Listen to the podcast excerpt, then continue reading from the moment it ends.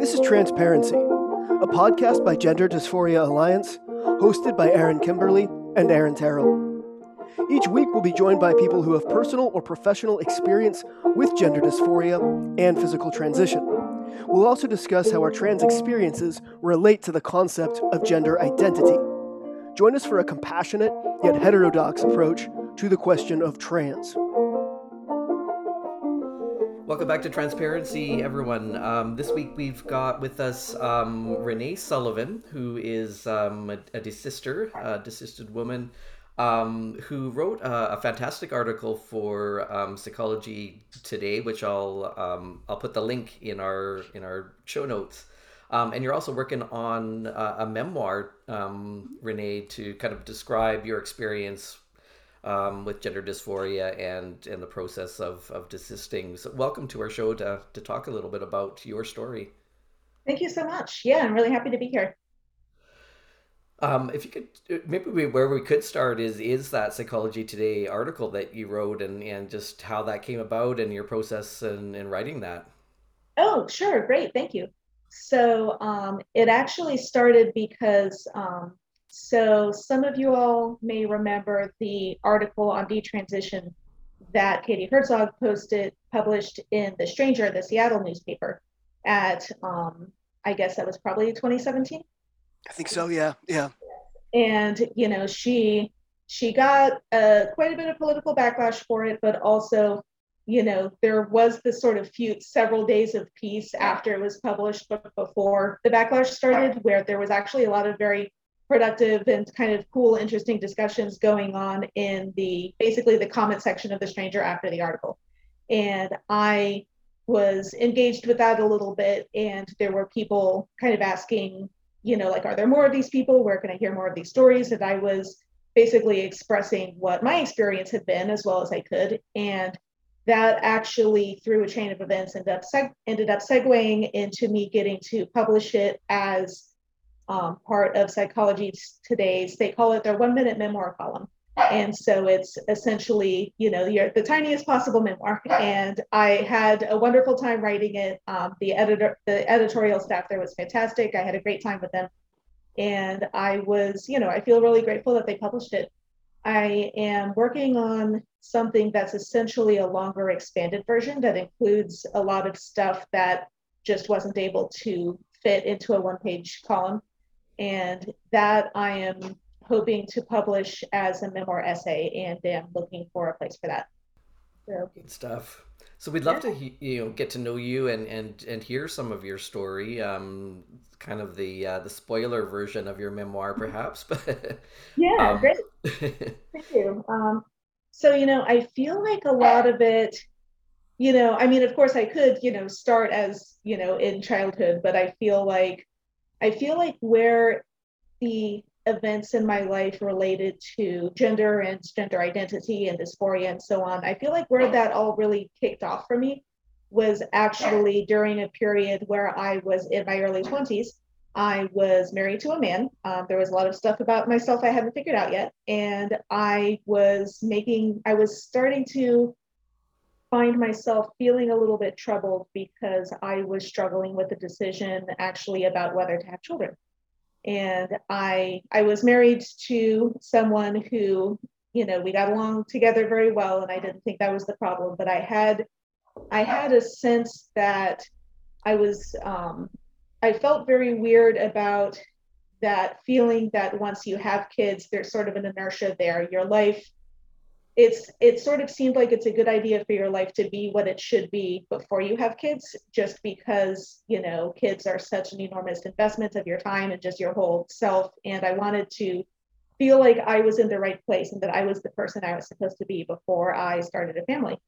And so I realized that before I could do that, I needed to, you know, I just, I needed to spend some time on myself, and I needed to maybe look back at some stuff from my past and see if there was anything that I should have spent more time addressing that I hadn't, things I needed to pay more attention to, that maybe I, I had a feeling I was kind of drifting through life.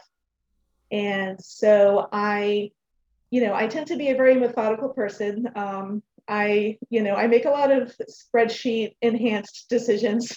And so I think I literally had a spreadsheet for like things to figure out in my life. So I base, you know, I basically just had a list of like, okay, let's, let's see what I need to figure out.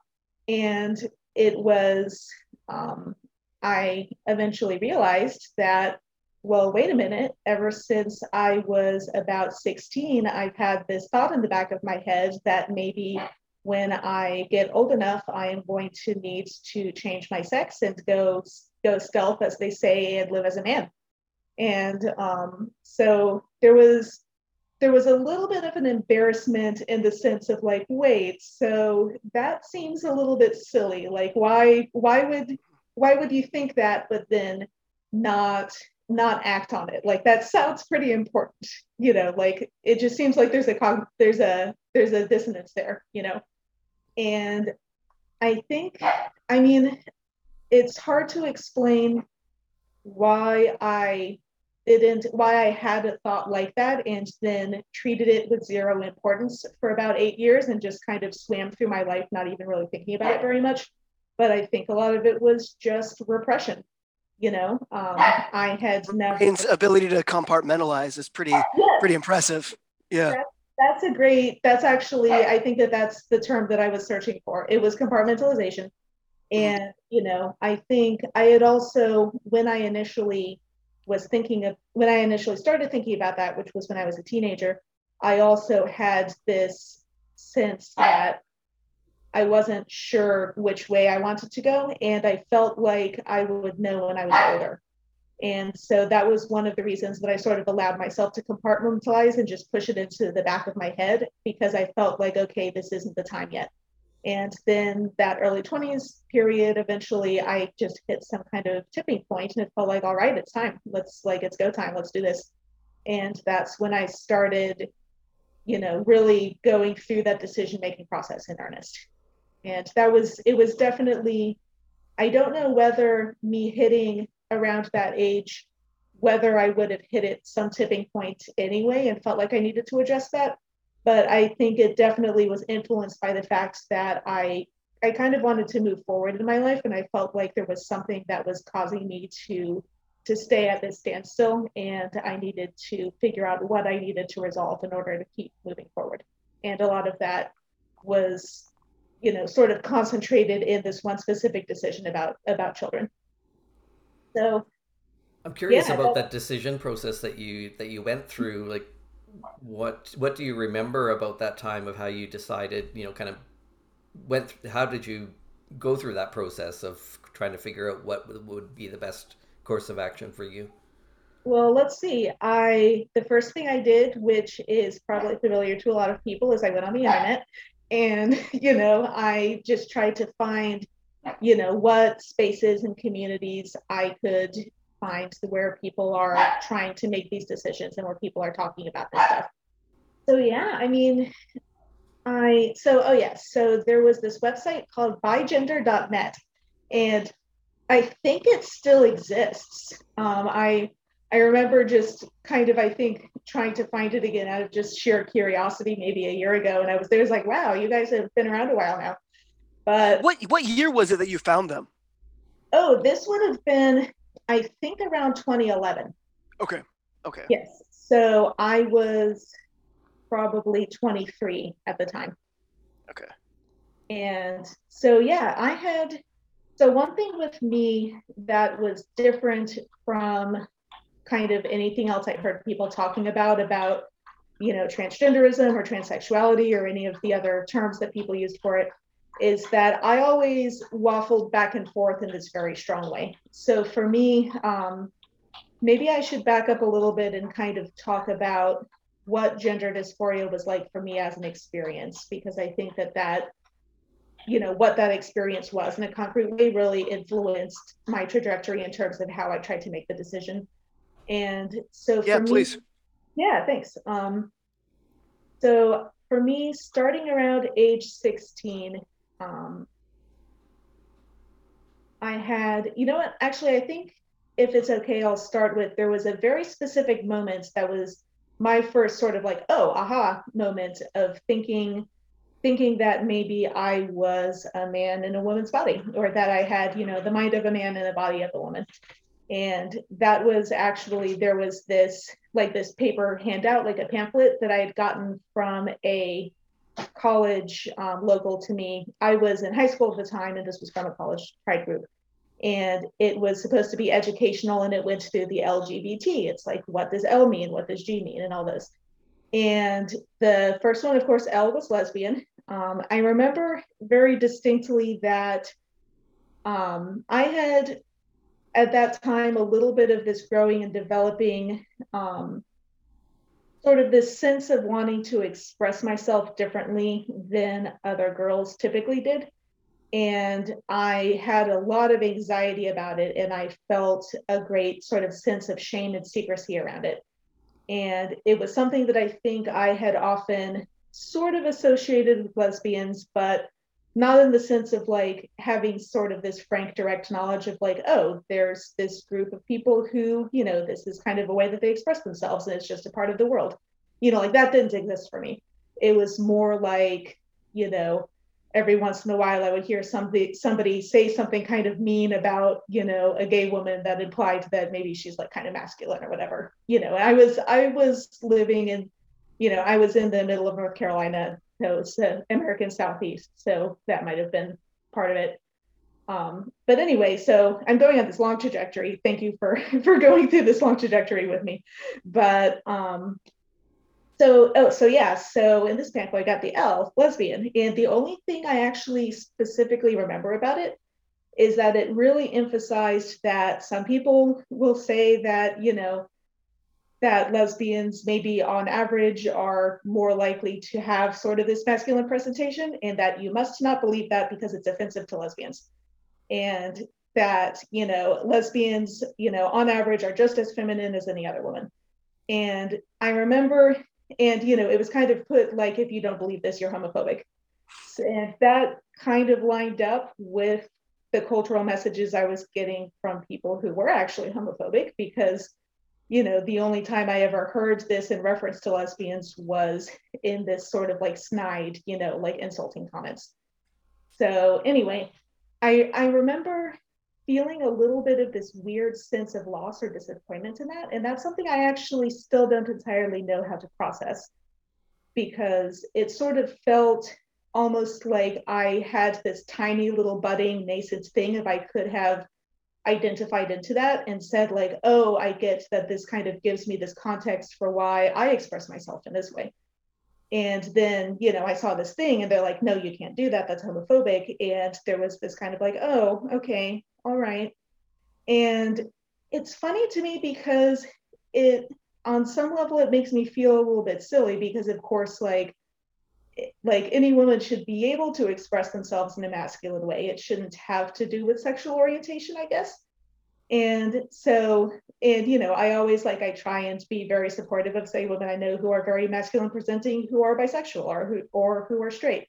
But it did feel like maybe there was, there was something about like that sense of lesbian identity that I had like almost been kind of reaching for, and then was like, nope, nope, not for you. Um, so, so were you, um, so you kind of like identified that you, you kind of felt masculine, you wanted to present masculinely, and you, you were sort of associating that with lesbianism, but were you thinking that you were first attracted to, to girls and therefore you felt uh, like identified with the lesbian label? Uh, or was it like, like, this is, this is the, um, the designation that'll allow me to express myself masculinely, and then that was taken away? Um, you know, at that time, I identified as bisexual. I, um, you know, I basically, you know, when I was young, I I actually had a period of time, you know, when I had been younger than that, where I identified as pre-sexual, which I still think is adorable. And I wish middle school kids would, would pick that up now. Um, basically like, oh, I've never had a crush on anybody. And then one day I was, you know, sitting in a class in middle school, and I was, you know, there was like a boy ahead of me, and I was like, oh, his hair is very pretty. And I was like, oh, I guess that means I like boys. And then the next year I was sitting in band class, and there was a girl next to me, and I was like, oh, her hair is really pretty. And I was like, oh, I guess I like girls. And then basically from there, I was just like, oh, okay, I'm bisexual. It was so, established anyway. You like pretty hair anyway. Hair sexual. Yeah, and I will say, like, in terms of my sexual orientation, so I do, I do consider myself to be a lesbian. I feel like I can have a visual appreciation of some men who I can say, like, this man is visually attractive, but it's like that's as far as it goes for me with men. Whereas, um, you know, if, whereas if I feel the same way as a woman, there can be sort of like a much deeper sort of significant feeling emotion around that. And then, you know, not to, not to get too, you know, P G thirteen on the podcast, but if there's anything, anything going on that is, you know, adults related, then um, that pretty much only works for me with women. So I consider mm. myself on that basis. But at the time, I hadn't figured all of that out. I um, was self-labeling as bisexual and generally presenting in a very feminine kind of, you know, traditional way in general, which I did sort of feel like I got a kick out of because I felt like I got a lot of approval and praise for that. And I enjoyed that approval and praise. But then also, you know, doing things like going into department stores and like trying on men's button downs in like my secret little department store changing room and never telling anyone. And I would like, you know, I would like leave them in so that nobody would see me walk out with them. So nobody would be like, oh, look, you know, look what she did. And then I would like feel bad because I was leaving a mess for somebody to clean up. So anyway, there was, it was like this very, this very furtive sort of secretive thing that started to feel almost like a little bit of a fixation. And in some ways, I feel like that way that I was kind of having these, yeah, like these ways of pursuing a masculine expression that was very secret and very compartmentalized. Actually, I end up resonating a lot with stories that I hear from male to female crossdressers because of that. Um, mm-hmm. But Anyway, I'm I'm going on so many tangents. I'm going to need to bring it, bring it in. So anyway, you you were going through that the uh, the acronym the the L G B T. Yeah, thank you, thank yeah. you. Um, so yeah, so so there was the L. I remember. So then I was like, all right, so lesbians are girly. I know this now. This is what the thing says. You know, I feel sad about this. I don't know why. Not going to think about it.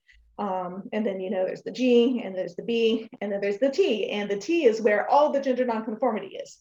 And so basically, you know, it said, well, if you are transgender, then that means that you are, you know, you have the mind of one sex in the body of the other sex. And you can tell that because, you know, you have this, this inner sense. It's a sense that you have in your head, sort of like a special intuition that tells you that this is true. And you can tell if you are transgender because by sort of, you know, searching in your mind, and you search for this little special feeling in your mind. And if you feel that special feeling, then that means you're transgender. And if you are, then that means that because of the way your brain is, you will need to medically transition and live as the opposite sex. And that's the way to relieve like this distress that you may be going through. So, so yeah, that is, um, so that was my, you know, my education about the L G B T. And I read that and I was immediately like, oh man, I wonder if I have the special feeling. And I kind of, you know, literally kind of sat back a little bit like, oh, what do I think? And I was like, oh, I do, I do. And immediately from there, it was like, oh, wow, I guess I just discovered I'm transgender and I'm going to need to figure out what to do about this. So that was me at sixteen. And, and that was um, about two thousand five, was it? Yeah, just around, yeah, two thousand four, two thousand five. Yeah, yeah. Okay. So, um, so yeah, and at the time, um, so then I very quickly sort of created my, like my inner understanding for like, if I think, oh, I have this sort of feeling or I have this sort of inner experience, then that means that that is my male brain talking to me.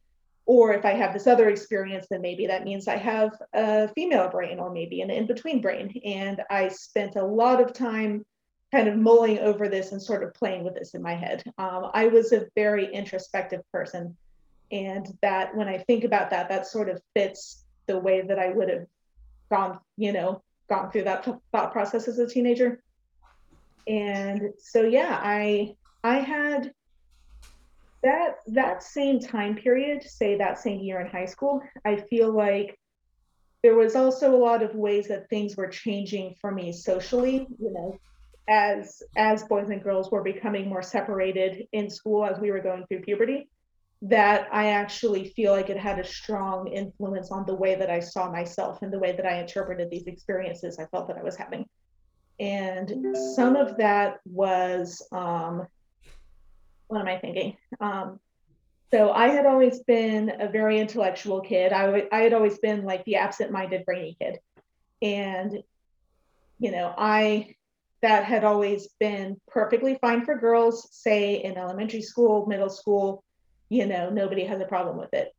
Um, starting around in high school, as I was starting to, you know, explore things like taking college level philosophy courses, you know, science classes, things like that, um, I started to notice that the boys that I was hanging out with at school felt that that stuff was not for girls.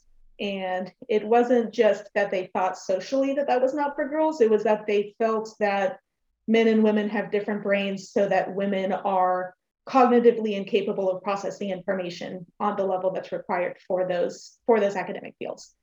Um, and, you know, some of this, it was always sort, I think there was some of it that was almost sort of weirdly a blend of religion and science. That was a lot of like where messages, you know, like the messages that we would be getting or that I would hear around school about like, what are the differences between boys and girls? And, you know, a lot of, and, you know, there'd be the sort of the thing of like, well, men were created in the image of God, women were created as helpers for men. And, um, you know, also then this sort of thing of like, men were designed to do all the smart stuff and women were designed to take care of children, essentially. And so that, that really sort of put me off kilter. And it felt like I was really kind of missing that sense of being recognized for my intelligence that I had had my entire life up to that point, which for me as like the designated smart kid was a big part of my identity. So, you know, there was, um, anyway. I feel it's also relatable, and it's it's it's very it's a very similar trajectory that, that um, we seem to to find with uh, it's it's certainly very very. Um, familiar to me personally, but it's yeah. It seems to be a, a kind of a, a a pretty pretty consistent theme with a lot of um, uh, female to male transitioners or um, non. Anyway, it, it's it's yeah. More conversations we have. It's like okay, yeah, yeah. This is it all. It all lines up. Yeah. Sorry. Um, go on. Go on. Yeah. No. And sorry. I think I should probably try and summarize that so I can get back to the thing that I'd already gone on a tangent on, so that I can get back to the tangent before that. So, um, so yeah, so I just, I, I had this very, you know, almost, almost this sort of visual, you know, I think, I think I, you know, when people say that, like, some people think in words and some people think in pictures, I definitely think more in a visual, a visual way. And so it feels like there was, I almost had this visual understanding, um, of like, or like this sort of sensory understanding that's hard to explain about how I saw myself. And a lot of it involved sort of, you know, these like really embodying these concepts of like, I think that I'm intelligent. I think that I tend to be kind of a deliberate thinker. I like to be taken seriously.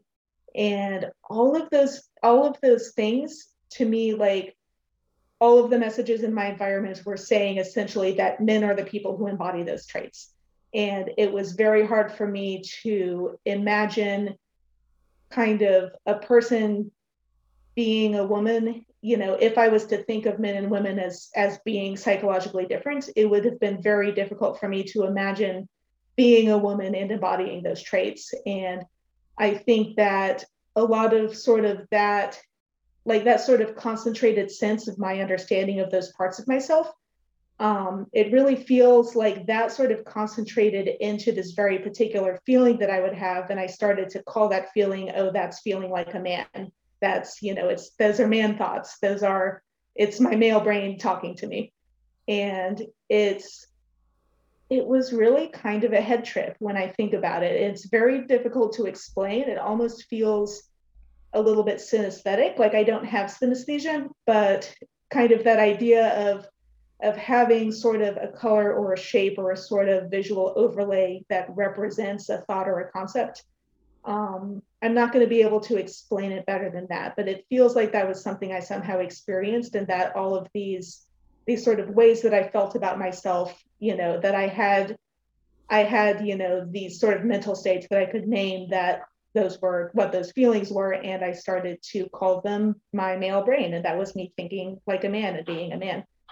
So, so anyway, so that was sixteen. And I also sometimes would swing all the way over the other way. And I would feel very excited to be a woman. And I would be like, wow, this is great. And, um, I hear a lot of other, like I hear a lot of desisters, like say people who were childhood desisters talking about at some point, you know, puberty whacking them over the head with the puberty stick. And then suddenly they get like, what's so great about being a woman?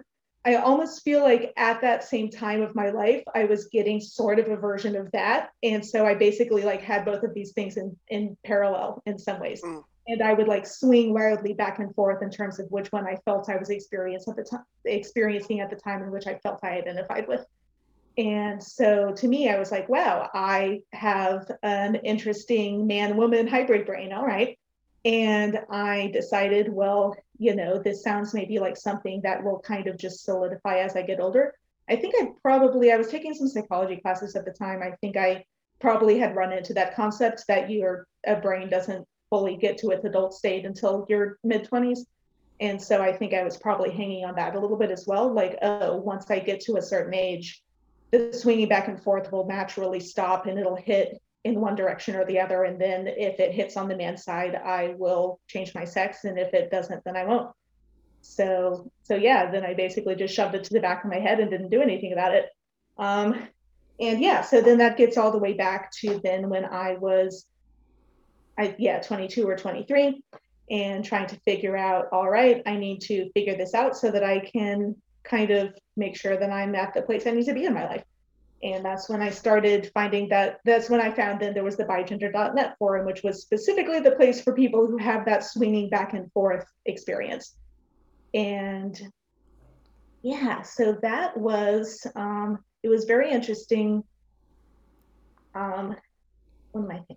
I wanted to go back just for for a second, if I can just just um, highlight a point you made earlier.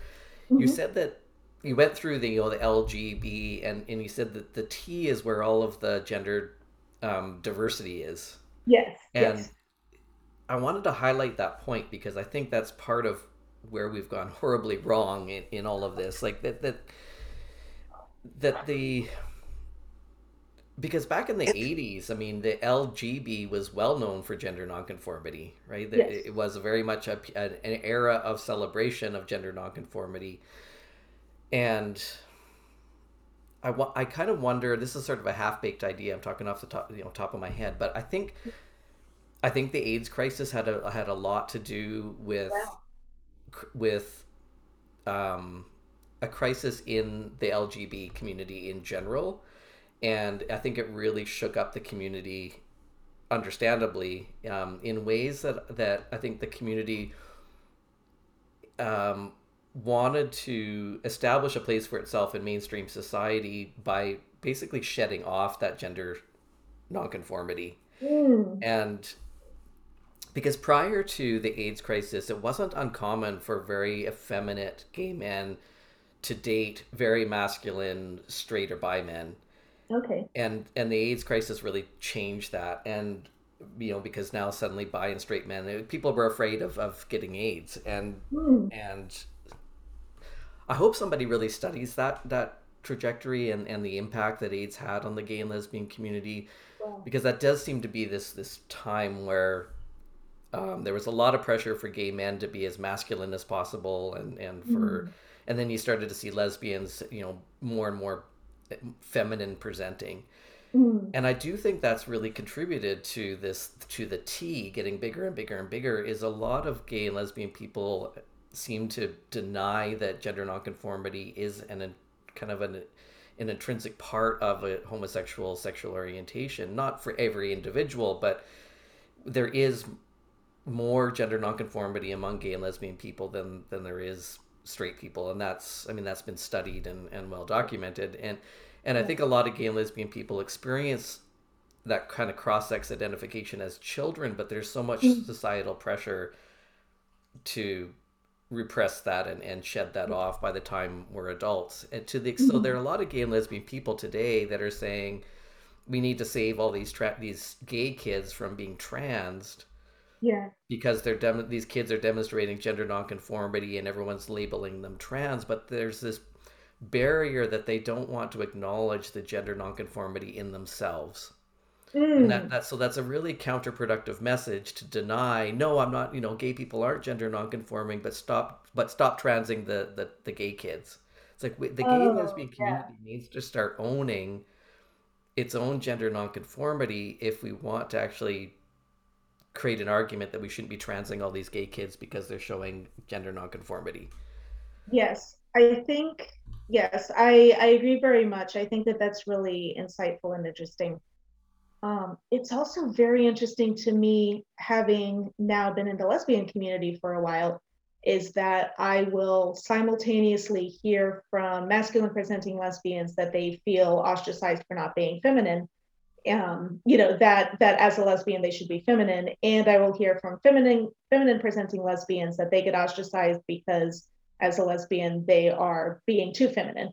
And it it kind of, yeah, it feels a little bit like, I mean, clearly there needs to be room for both. And there, I think also clearly there needs to be room for acknowledgement that there is a strong tie between homosexuality and gender nonconformity, and that it's not going to express itself in the same way in every person, but the pattern is there, and it's something that we see expressed culturally. Mm-hmm. So yeah, absolutely. And it gets expressed more in some cultures and less in other cultures, but yeah. I think it's it even in our culture it was there, and then gets, you know, like little gay boys that are dressing up in mummies, you know, yeah. dresses and stuff, are told that's not appropriate male behavior. So in cultures right. where that's, they're not getting that message, we yes. tend to see a lot more gender nonconformity in gay and lesbian people. Yes, I think you're right. Something that there's, there's something that that makes me think of also, which um, there's, it feels like there is such this psychological tie that probably comes in at this young age when you're learning what's appropriate and what's not, you know, according to adults and the people around you, of that that expression of your own gender nonconformity being very closely tied with this sort of feeling of shame. And I think for myself, I think a lot about, you know, as a kid, and, you know, I think that there was something else about this that was very compartmentalized in terms of, say, there was a girl in my class who was, you know, essentially she was a butch lesbian. She, you know, wore boys' clothes. She was out as gay. Um, actually, we dated for like a week in high school, and um, she was awesome. But um, somehow the fact that everybody was fine with her and she had plenty of friends, it would, that did not lead me to come to the conclusion that I could do that if I wanted to. You know, there was a massive mental barrier there. And I still don't entirely understand why, like, why did I not logically come to that conclusion? Clearly there was kind of an emotional something going on that was blocking me from doing that. And, um, you know, sort of this, it, de- I think about it also because when I think about, you know, the way that I was very, you know, traditionally feminine in public, and then would have sort of these private moments of like dressing up in boys' clothes, things like that, like very similar to the way that a male to female crossdresser describes their initial experiences. And there was something that felt a little bit sort of sexual about it. And there was also something that felt a little bit compulsive about it, like this sort of fi- feeling of fixation. And there was also this intense feeling of this sort of shame and secrecy and like, oh, this is my secret. And I kind of wonder, yes? Are you familiar with the term autoandrophilia? I am. I actually, okay. I think that that's a good, um, yes, I think that that's a good description for what I was doing as autoandrophilia. Absolutely. Okay. Yeah, yeah. Um, but yeah, it just kind of, it makes me wonder if I had, you know, grown up in a culture where I saw, you know, masculine presenting women just being treated as nor- as normal, and they were around and they were available as role models or just as examples of like, yes, this is fine, and you know, you can do this. I kind of wonder if I wouldn't have had that sort of like that intensity of feeling around it and that feeling of it being like this weird fixation, you know, because the way that I experienced it almost felt right, almost like a little bit fetishistic. And I kind of feel like maybe that that was just it getting warped a little bit because there was no, like, I couldn't see a route for like healthy public expression. Does that make sense? Mm-hmm. That seems yeah, I think when there's the shame and secrecy involved, it could kind of get to that level. I think so. Yeah. yeah, that seems pretty common. Like the more people we talk to, like Erin, you said earlier, the more people we talk to, the more we're seeing sort of themes and, and mm-hmm. play out. And one of the themes that I think we're seeing too is in people's stories is that there is something internal and important that's wanting expression. Yes. And that is an an authenticity in a in a sense that that there is something kind of real and important to the person that they're wanting to express and wanting to be seen, that is valid and tr- and true, which is, you know, why I think transition for some people can feel authentic. Like I feel like yeah. an authentic masculinity inherent in my sexual mm-hmm. orientation is got it got expressed, and I didn't have to mm-hmm. repress that anymore. Um, so that is real and true, but that's different than that's different than there being a true trans. So mm-hmm. I don't know exactly what I'm trying to say, but there is something authentic that's trying to be expressed yeah. that maybe doesn't have a language, or it doesn't know how to express itself in any other way. Yes. I think I, I, I think I understand what you're saying. Yeah, I think that's a really good way of putting it.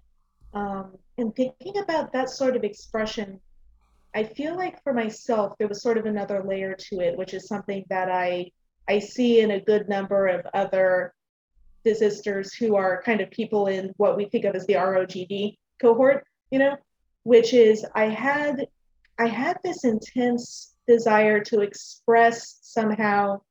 Like I felt inside like there was something wrong. I felt a sense of something, there was something about me that made me different, and also that there just was sort of something troubling. And almost almost that sort of feeling when people say that they feel broken. I felt a little bit broken. And I felt like I needed, I I remember, you know, from pretty much from that same age, from sixteen, having this feeling uh, very distinctly that at some point I will come across an authority figure or some sort of information, probably somewhere in the realm of science, that will give me a name for the way that I'm messed, the way that I am different from other people and the way that I am kind of uniquely messed up. And that once I am given that label for like, this is this type of person you are, and this is why you are this way, that it would fix it. Basically. And, you know, I don't know why I thought just getting the label would fix it, but it was almost like that was more important than the, than the cure. Uh, there also was an element attached of like, oh, well, whoever knows what this is, they also will know what to do about it. And I, I think that that came, I mean, there could, it could be that some of that came just from, you know, these sort of struggles of shame around sexuality and around gender expression. It also I had um, a little bit of a early trauma history, which I, you know, I won't go into. It was also, I'll say it was secondhand trauma. It was, you know, well, I mean, I know literally everybody feels like they have to say this, but lots of people had it a lot worse. It was not like, it was not like big trauma. It was like small T trauma. Um, but in any case, I, um, you know, I think also as a result of that, I had, you know, dissociative episodes from a very young age, like as young as seven. And, um, I think, you know, pretty much everything I've read about, especially childhood trauma, that it does create that sort of feeling that there's there's something inside you that is sort of, it's different and broken, and you need to find some way to communicate about this to other people, and it's really difficult. And I think that um, this is something I've heard from many people, that like we just had this certainty inside that there was something wrong and different, and that we needed to find the word for it, and that eventually we found the word for it, and the word was trans. Um, and that that very much matches my experience of that. Um, sorry. Well, well, so it's interesting. I mean, I didn't have that that that experience, like feeling like I was broken, and there was like something I had to find that would answer it. But but that but I do hear that a lot with like the with the um, with what we call the the R O G D cohort, yeah. where it's like like trans or gender dysphoria, I've described it as like this black hole that can kind of just kind of absorb anything that that comes near it, right? So any sort of internal uh, discomfort, any anything can just, it can easily be funneled into the, the language of trans or dysphoria.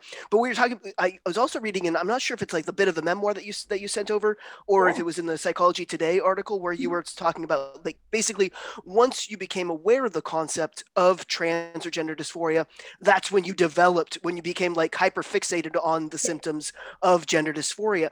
And that's something that obviously we see in in the the R O G D, and I definitely had that as well. And we, we talk about like there's this kind of gender dysphoria, there's this kind, there's R O G D, there's A A P. Like I feel like so much of it is just completely fluid and overlapping, um, yeah. and can can kind of like be be capped camped in different in different categories.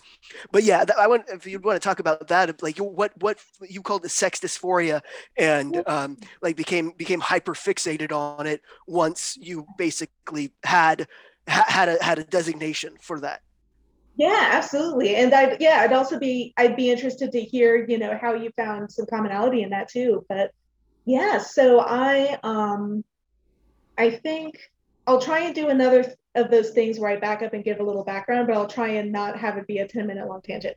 Um, so I, yeah, so like, like I mentioned, I had had um, dissociative episodes starting from the age of, at the very least, eight years old, because I remember having one on my eighth, actually no, from the very, at, at the very least age seven, because I remember having one on a hayride in, on my eighth birthday.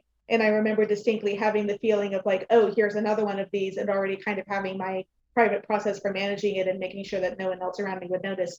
Um, so anyway, I had what would be considered, what would be called depersonalization and derealization episodes, which is, it's essentially just this kind of trippy thing that goes on in your head that for an adult, it would kind of sound like what you might expect you get when you take mushrooms. It's kind of like this, this feeling of, like my vision feels different. It feels like it's being run through some kind of a filter, or like I'm kind of separated from it in some way. Um, you know what? I saw a webcomic talking about dissociation that had the best description I've ever heard, which is that when you're kind of in your normal life, it feels like, say, you in your mind, like you're in a room and you're looking through a wide open door at the world. And then dissociation is like, you are moved to the back of the room and the door is, and you're, you can see only the little door on the other side of the room. Um, you're kind of, you're kind of stuck there in your head. And anyway, um, it was, there was something about it that was very sensory, like all of the ways that my senses would work would change. And I built up this whole sort of weird little pretend game mythology around that as a child. It was like, it involved aliens and stuff. I won't go into it. It won't be good podcast material, but, um, that stuff stopped happening for me at the same time as I started acquiring what I started to term gender dysphoria. And when that stuff, I would say it pro- that stuff probably stopped happening like a little bit prior, and it was really stressing me out. There was something I think kind of related to saying like having that feeling of being different. I tied it very much to having these dissociative experiences. And I thought of them as sort of something that like, that made me feel special. It made me feel like it was kind of expressing that there was something different about me. And eventually they started going away and I was like, oh no, how do I bring it back? What's like, I don't like this. And I would do things like, you know, write my name down over and over and stare at myself in the mirror because it could get me like a little bit dissociated. And then eventually that stopped working. And I was like, well, shit, I guess I'm a normal person now. Like, I know it sounds, it sounds terrible, but as a sixteen year old, that is kind of how I felt about it. And then I think probably within that same year, right? So then I got the pamphlet with like, okay, so this is what transgender is. And then I was like, oh, man feelings. Yeah, I guess I, I could see I have that. I know what those feelings feel like. And I started being flooded with all these really interesting sensory experiences related to basically the sexed characteristics of my body. And I do feel like it was a pretty clean replacement in some ways for my previous dissociative experiences. And I don't know enough about, you know, like I'm not a psychology person and I don't know enough about kind of what counts as like dissociation, what counts as body dysmorphia in terms of like if you're just having weird weird sensory experiences, you know, but it felt like, it, it felt like there was something like like they were in, like they were coming from the same part of my brain is kind of what it feels like to me now. So yeah, I would have, essentially what I started doing was I would sort of, I was not connected to any sort of transgender community or any resources about what being transgender was. Um, and I, I basically started coming up with my own conclusions about like, this is, this is something I think a transgender person would feel. Do I feel that? And I would check. It's like, how about now? How about now? And then eventually I would actually start to feel whatever that thing was. And I, now I kind of, I don't even know if some of those things are the sort of things that people were saying at the time a transgender person were, would feel. At this point, it was very self-contained for me. This was like a thing I was doing in my head, you know? And um, so one of them would be, I mean, I guess you probably are all familiar with the term phantom penis. So, which I, I'm glad my, my first ever experience of being on YouTube, I get to, you know, that, that feels a little weird. Like, hi guys. Anyway, I'll have to think about who I send this to and who I don't send this to. Um, but yeah, you know, so I would have this almost sort of hallucinatory feeling of having a penis, of um, having a flat chest, and also very specifically of being taller and sort of broader shoulders and sort of having a male build. And that was also a big deal for me at the time. I was extremely jealous of my male classmates who were getting tall, and I was not getting tall, and it was because I was a girl, and it was stupid. And also they would start, you know, the boys kind of started to know, so hey, we're taller now, and they would start doing things like pick a girl up, and you know, she doesn't like it, and it was like, ah, and you know, they they kind of like bully us a little bit in that way. And so it just sort of felt like like ah like I sh- I'm supposed to be one of them, you know. And um, so, yeah, so I would have these sort of feelings like, oh, I feel like I'm taller than I really am. I feel like my shoulders are like out to here. I feel like I have a penis. I feel like I don't have breasts, things like that. And sometimes it would just be, most of the time, actually, I'd say it was just a completely neutral feeling. And then sometimes it would come with this sort of feeling of physical discomfort and this kind of like squirmy, icky feeling because of the fact that my body was not actually the way that I was imagining.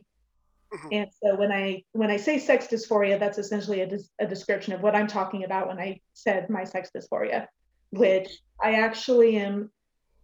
I mean, I feel like this is something I should, you know, have done a little research on, but it's also really hard to do research on, is like how much that actually is the same or different from what the average trans person means when they say sex dysphoria. Like, I don't, I'm not even sure. So. That's, you know, you know, I, for years, so I've, you know, had the exact same, uh, I, I think you could describe it as like spiders are tingly. And I, I didn't have that experience, just a hyperfixation and just like this, like crawl out of my skin, got to change it feeling. Um, mm-hmm.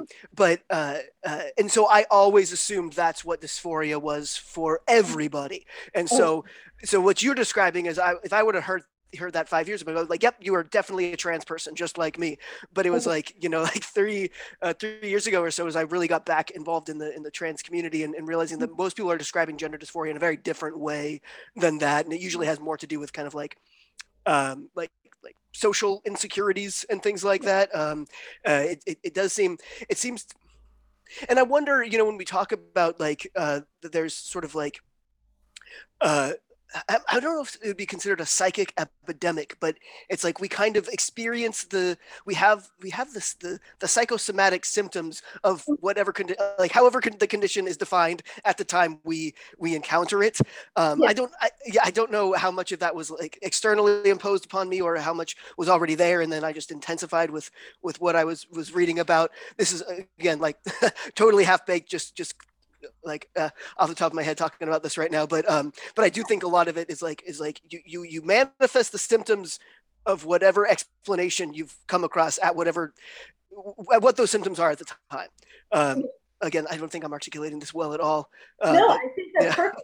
I think that I think you articulated it exactly. Yes, that's I I feel like that now very much. That wasn't a concept that you were taught. That's not a concept that they that was common that people understood, is this idea that you could have feelings in your body that like your body was producing because of something that you were going through mentally, you know. And right, like you said, psychosomatic. So I I frame I think of my of my past sex dysphoria now very much as a psychosomatic thing. And I do think that I essentially was, there's also this thing of that sort of thought checking, which is very much sort of this compulsive thought, this rumination thing of like, oh, do I have this, do I have this feeling? Do I have this feeling? And if you do that over and over enough, and I kind of think if something in your mind feels like this can be a way for you to express something and to get something you need and to have an outlet, an, a needed outlet in some way, then eventually, essentially, I made it real by thinking about it enough. Um, and yeah, I, you know what, I feel like those are the sorts of conversations that I was thinking and hoping at that age, at that age twenty-two, that I would find in, say, like transgender support groups, and nobody nobody talks about any of that. And it feels like dysphoria was just treated as like a black box, like yeah, nothing goes in, nothing goes out, in the sense of like you don't you don't try and break it up into its component parts. You don't try and think about what exactly the experience is and how it might relate to other types of experiences that other people have had, it's, unless unless they are also trans and you're just saying you both have dysphoria. It's like there was no there was no intellectual pursuit, and I really wanted that. I thought, yeah, I, I always found that kind of strange about the trans community. I mean, you, you would think that, because I always just assumed that every every other trans person had the same experience as me. I, you know, I had this experience that I eventually found the word gender dysphoria for, and I assumed, well, everyone who transitions had that experience, and but nobody was talking about it, and I thought that was strange. Like, you would think that, okay, if these are my people and we all had the same experience, why wouldn't we be able to talk about it and, and share our stories with each other? But I mean, now knowing what I know, it's because not everyone had that experience, right? So, mm-hmm. so it's, it's taboo to actually open up and talk about what was really going on for us internally and, and socially, because then it would be, be very quickly apparent that what we call trans is like a million different things that that we're all kind of slapping the same solution onto. Mm, oh, that's really interesting. I'd actually love to hear more about kind of how how you have maybe seen that in in trans communities, or like kind of like what the different things are that are getting collectively put under this umbrella, and kind of how it works for people to not talk about that. Because I, I just, I imagine you've been in trans communities a lot longer than like the little blip of a couple years that I was, you know, that was ten years ago now. So I don't know, do you feel like it's like that's still the case now? I think it's, yeah, I think perhaps even more so, because I think people, trans people are feeling the, the political pressure. Um, so I mm-hmm. think even, even more so, I think people are pretty sealed off about it. Um, mm-hmm. Yeah, it's, just, it's, it's interesting. Like, and every so often people will, um, will sort of say something and then they'll clam up again. Like, I've heard people mm. over the years say, well, I I've never had gender dysphoria and I lied my way through the assessments, but then they but then they realize, oh shit, I shouldn't have said that, and then they they close off again and they don't unpack the full story. So I mean, that's part of my motivation for ha- you know for having people on our podcast to talk about these things. Like, I'm it's been helpful for me to hear people's stories too, because I've been fifteen years in a community without ever really being able to just talk openly and honestly about what that experience is like, which has been helpful for me. And, and I'm also just very fascinated and interested in hearing other people's stories. Yeah, that sort of that thing of hearing people say something and then they clam up. I I saw that too sometimes in my in-person transgender support group that I went to when I was living in Sacramento. Um, so this would have been that twenty eleven, twenty twelve time period. And you were saying that was primarily like middle-aged uh, female to male, or excuse me, I'm sorry, male to female transitioners, correct? Yes, I stuck out okay. like a thumb. They were really sweet. They were so welcoming. Um, and I actually feel like, you know, I, I basically landed in a group of very sort of, you know, I might, I'm not sure if I'm using the right terms, but very, what I think of as like classic old school transsexuals. And I kind of feel like that was exactly where I should have been, because they were awesome. Um, they, you know, there was, I remember especially, you know, some of the, you know, the older trans women who were leading the group, I think they were probably in their fifties. I mean, I never asked, but um, I, I remember this one, you know, trans woman who, like, because I was trying to explain this to people, because I still, I was still in that mentality of kind of looking for the authority figure who was going to give me the magic label that fixes me. And I was very hell-bent on these people being the ones, and they told me over and over that they're not, which was so mentally healthy of them. You know, it's like, you know, I would say like, hey, I have this, this, this, this, this, and, and this is exactly how it feels. And which one of you can tell me if that means I'm really trans or not? And they're like, none of us, that's not how it works. You, you know, you spend a lot of time thinking about whether this is right for you. There's nobody who's ever going to be able to give you a right answer. You should take it very seriously because the medical side of this stuff is no joke. And you are essentially going to have to be your own authority figure in this sense, is, is what I was getting from them. And I, I still appreciate that very much because I felt like it was a very healthy approach.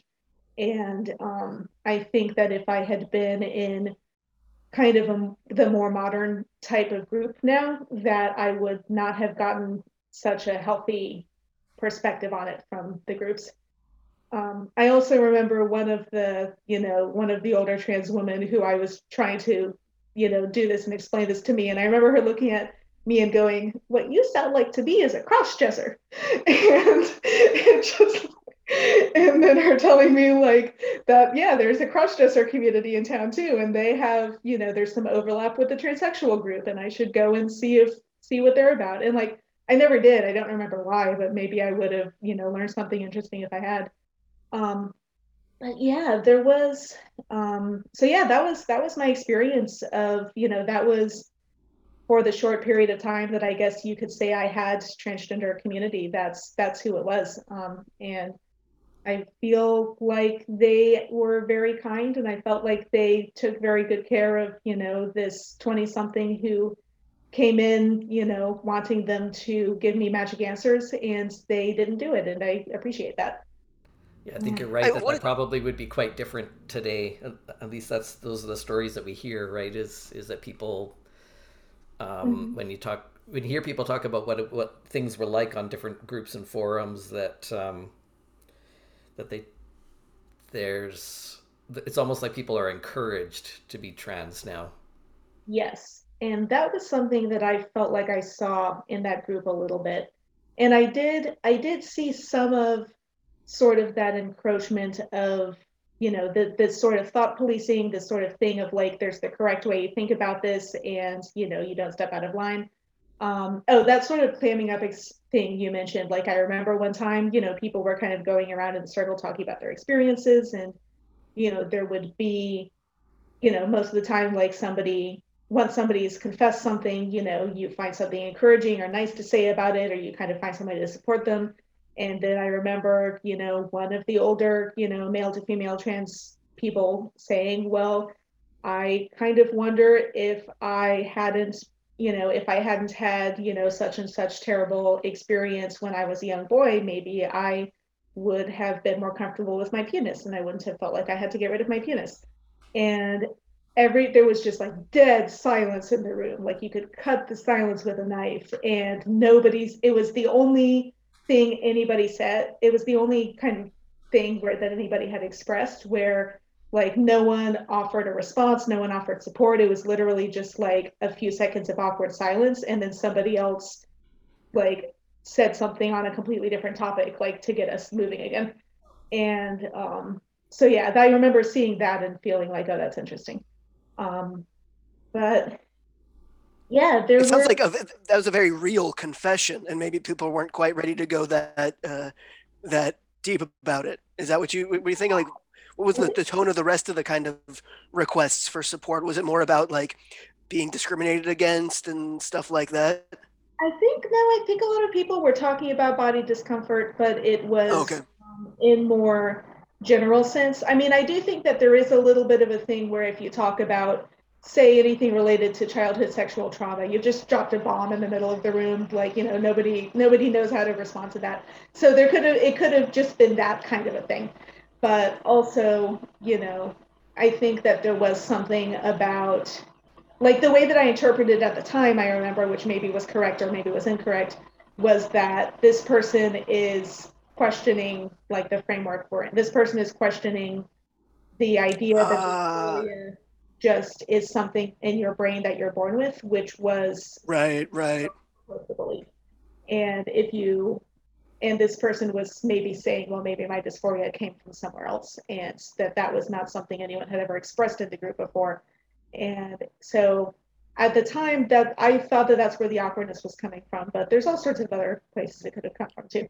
That makes perfect sense. Yeah, yeah. If if it's within within those groups, I've been so long out of, of those where like the con the context is is we all have this this shared condition, and and when somebody kind of puts the crack in that with their experience, could be mm-hmm. yeah yeah yeah.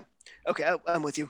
Yeah. Do you do you feel like you like do you have sort of an interest or a need? Sorry to like to talk about this stuff with other people that. Like, do you have trans communities where you're able to do that, or maybe other non-trans communities or places that I don't even, or I'm not even aware of? I guess, like, because I feel like, like, it definitely feels like we have some commonalities and, you know, in our background and experience with this stuff. And I just know that I always have, like, I, I still feel like I enjoy when I can just talk it out with somebody in it, in like that sort of detail and in a way that's very frank. And I don't know, I guess I was, I'm just curious, like it, it would, I would, I would hope that you have a place that you can do that, you know, as much as you need to. And I'm just wondering if that exists or not. Oh, it's right here. Oh. Yeah. That's right. We're right.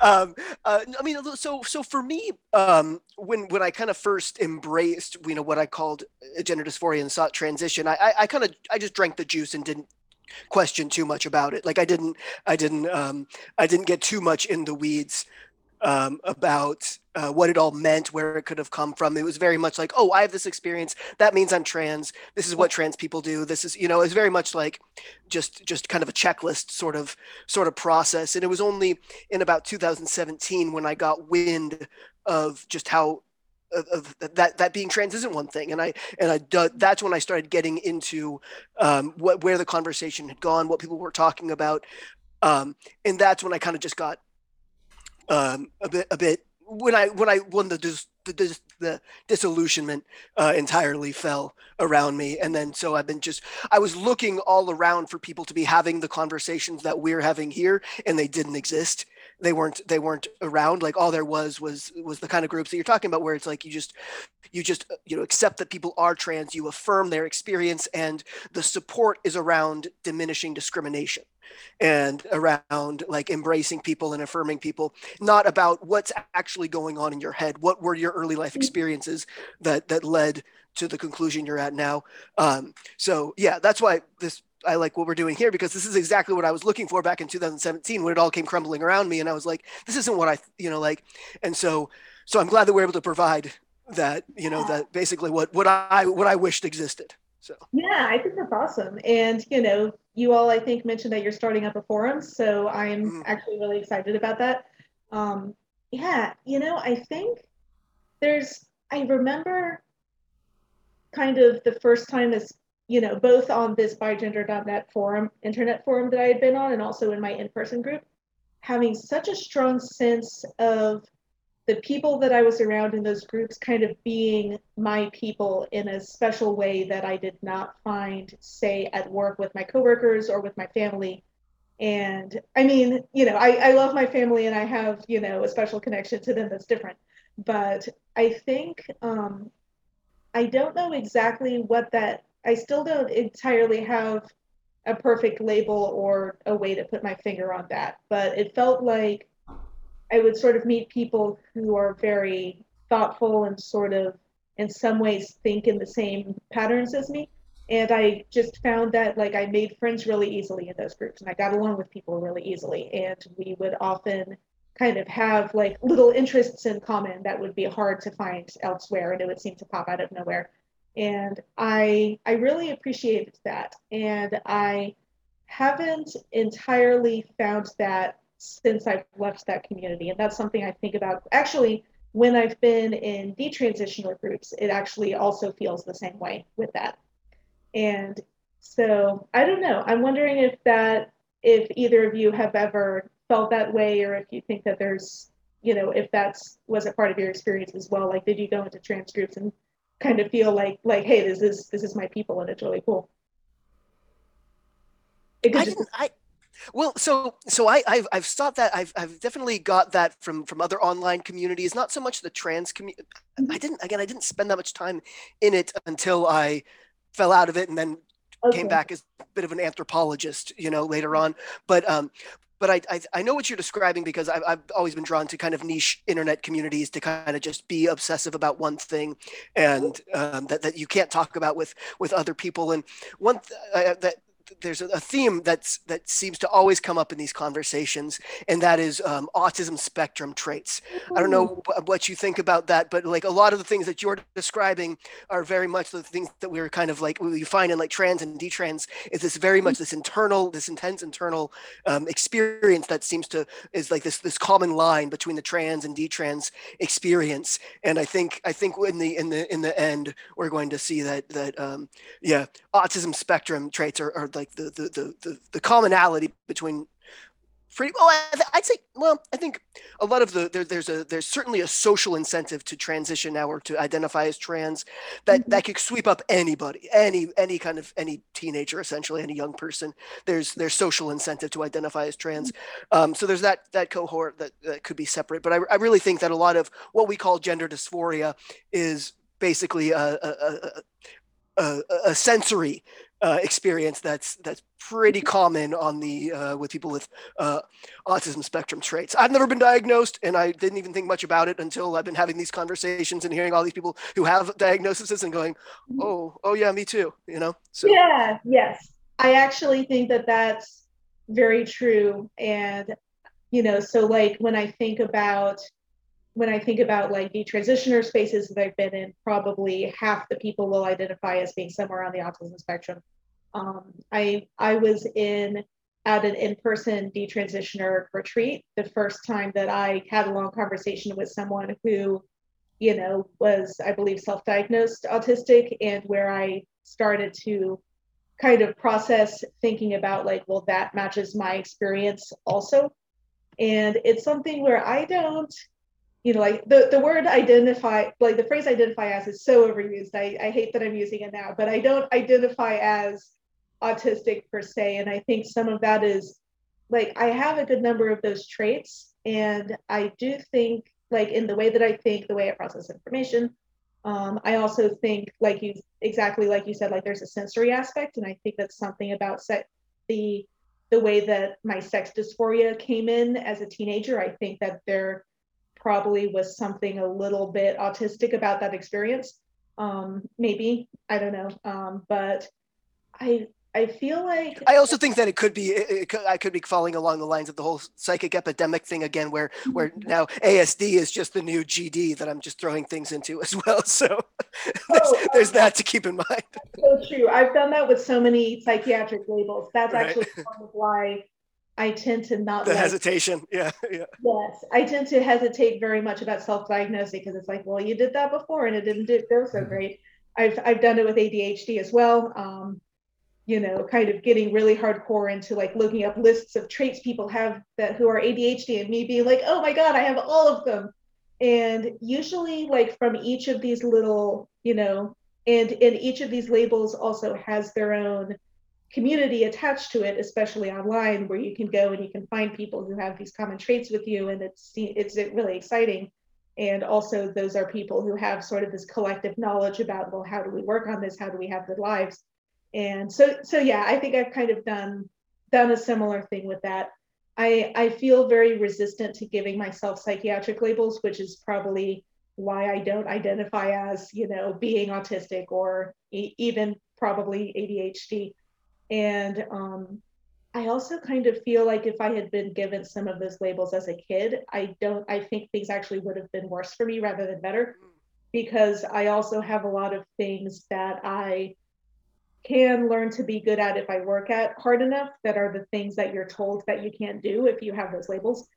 And I feel like I'm glad that I had the mental flexibility and freedom to maybe just work a little harder and allow those to be things I could sort of fall in love with over time, even though they're very contrary to what I think an autistic or an A D H D person would do.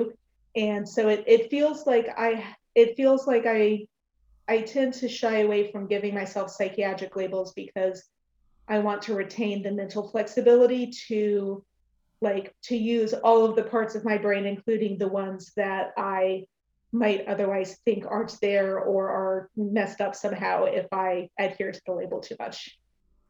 But, that's a really good point. That's a really good perspective. Oh, thanks. So, but yeah, I definitely think you're right that I think a lot of the reason that I would sort of meet so many people who I just vibed with immediately, and it was so cool and interesting, was there was this autism spectrum undercurrent. Um, and especially with the in-person group, I think it was something that I would certainly notice more of, like having that natural commonality with the folks who were a little, a little like younger for the group. Like they were still older than me, but they were on the younger end for that, for the group. So like, say, you know, maybe around age forty, like late thirties, early forties. And it could also be that I had more in common with them because we were closer in age.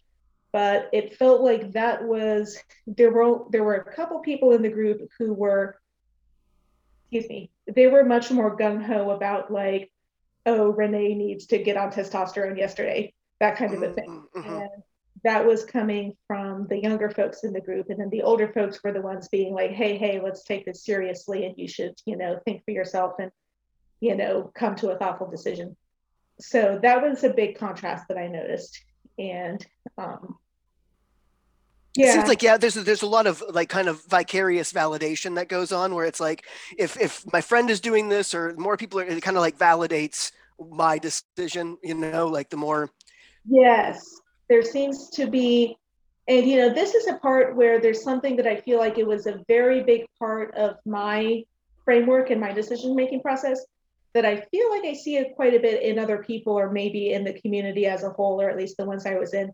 But I also, you know, I also don't, there's a risk of projection. There's a risk of like, oh, this is how it happened for me. So of course, like you all were experiencing the same thing, you know, um, which is, I've actually, I've I've started kind of started calling it broken leg syndrome because I don't, because I'm sure that there's an actual psychology term for this that I just don't know. But I definitely, so through all of this, I absolutely, like I still had this sense that I had had since I was very young, that of seeking an authority figure who was going to validate my suffering and explain it to the world, essentially. Like there was going to be somebody who was going to say like, I know what type of like what type of person you are. That is why you have these experiences and why this you feel this way and why you have this very unique type of suffering. And then through that, that will explain it to other people. It'll explain it to my friends, my family, whoever. And I, I just like, I really wanted that. And I wanted it to be as scientific and medical as possible, because to me, that would be the thing that people would understand and respect the most. And it would sort of also, I think, allow me to respect myself the most in a way. Um, you know, I kind of, it was a little bit of that feeling of like, like, oh, I'm sick in some way. I have, there's something, there's something going on. And kind of like like I wanted to have I, I remember feeling very much like it would have been incredibly gratifying and validating for me to have some type of psychiatric label, but even more than that, um like something that was medicalized. So for instance, when I was a teenager, I had this almost this weird longing to be diagnosed with a like an intersex condition, which um, I think was kind of my way of saying like, I feel like I'm different in some way. That difference is somehow related to boys and girls and the difference between boys and girls. And it felt kind of like if I had that, oh, that would be like the most exciting, gratifying feeling to learn that I had an intersex condition. And I also would notice this and have a little, even as a teenager, I would be a little bit self-aware that that's kind of messed up. And that, that's not how that works, you know?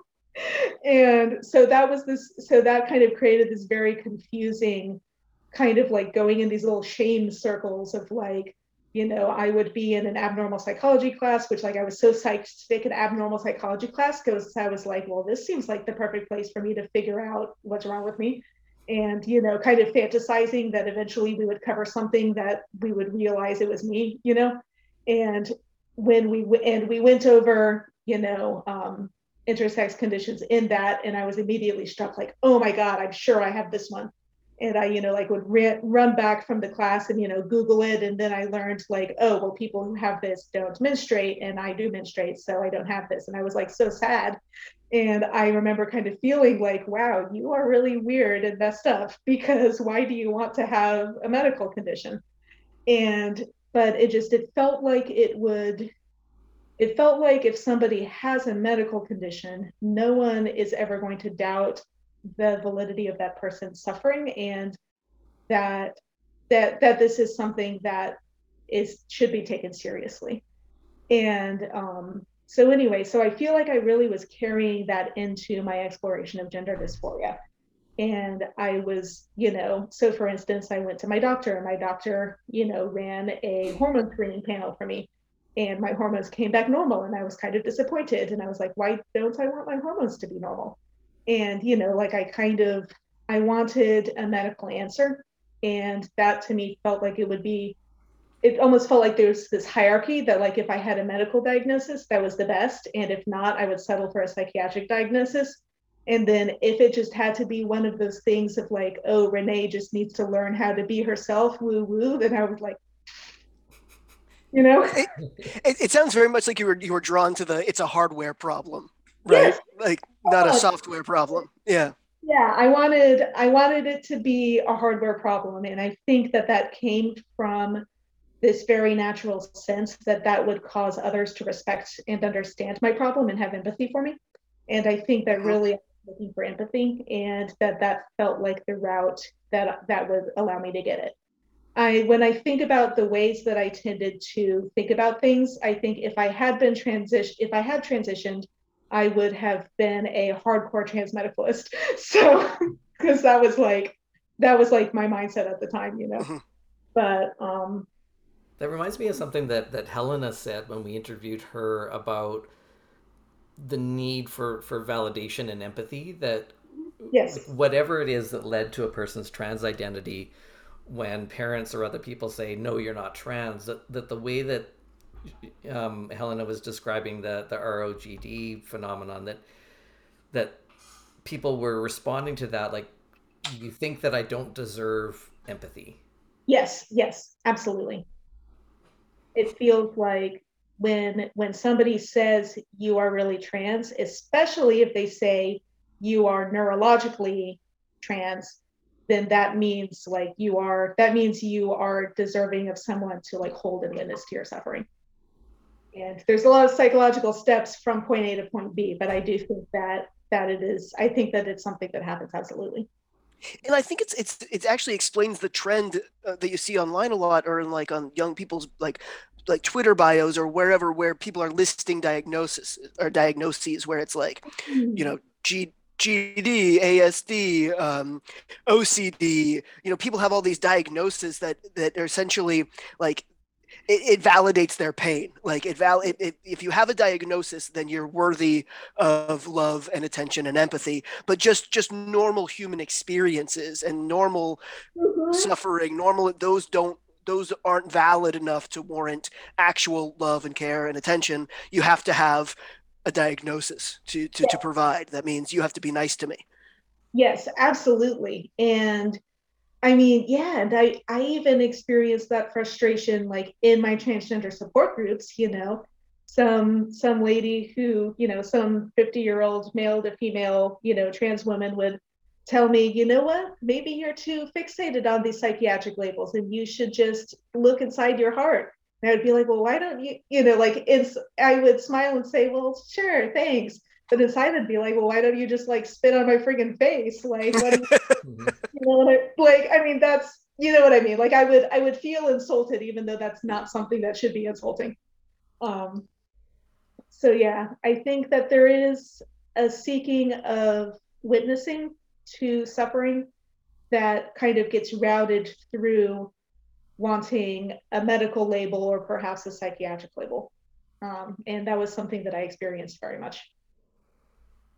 So what was the process for you of, of walking yourself out of that trans identity and that, that need to, you know, identify with th- those labels? Well, I think it was a collection of things. Um, excuse me, sorry. One of the, I think one of the early things that I, I essentially just started to have a growing sense of skepticism about the ways that the trans communities that I was in, so say this online Bi Gender dot net one and then the in-person one, I started to have a growing sense of skepticism about like the whole framework that that group was working in. So it wasn't necessarily that I was saying I am, I in particular am not in this. It was more like, it was more like if the framework that I'm being presented is true, then I am trans. And then the question is, is the framework true? And um, I think, so thinking about um, Aaron T, like you said, the psychosomatic stuff, that learning about that was a big thing that planted this little seed of doubt in my mind as to whether my experiences of sex dysphoria and those very concrete sensory experiences I was having, whether they meant what I thought they meant.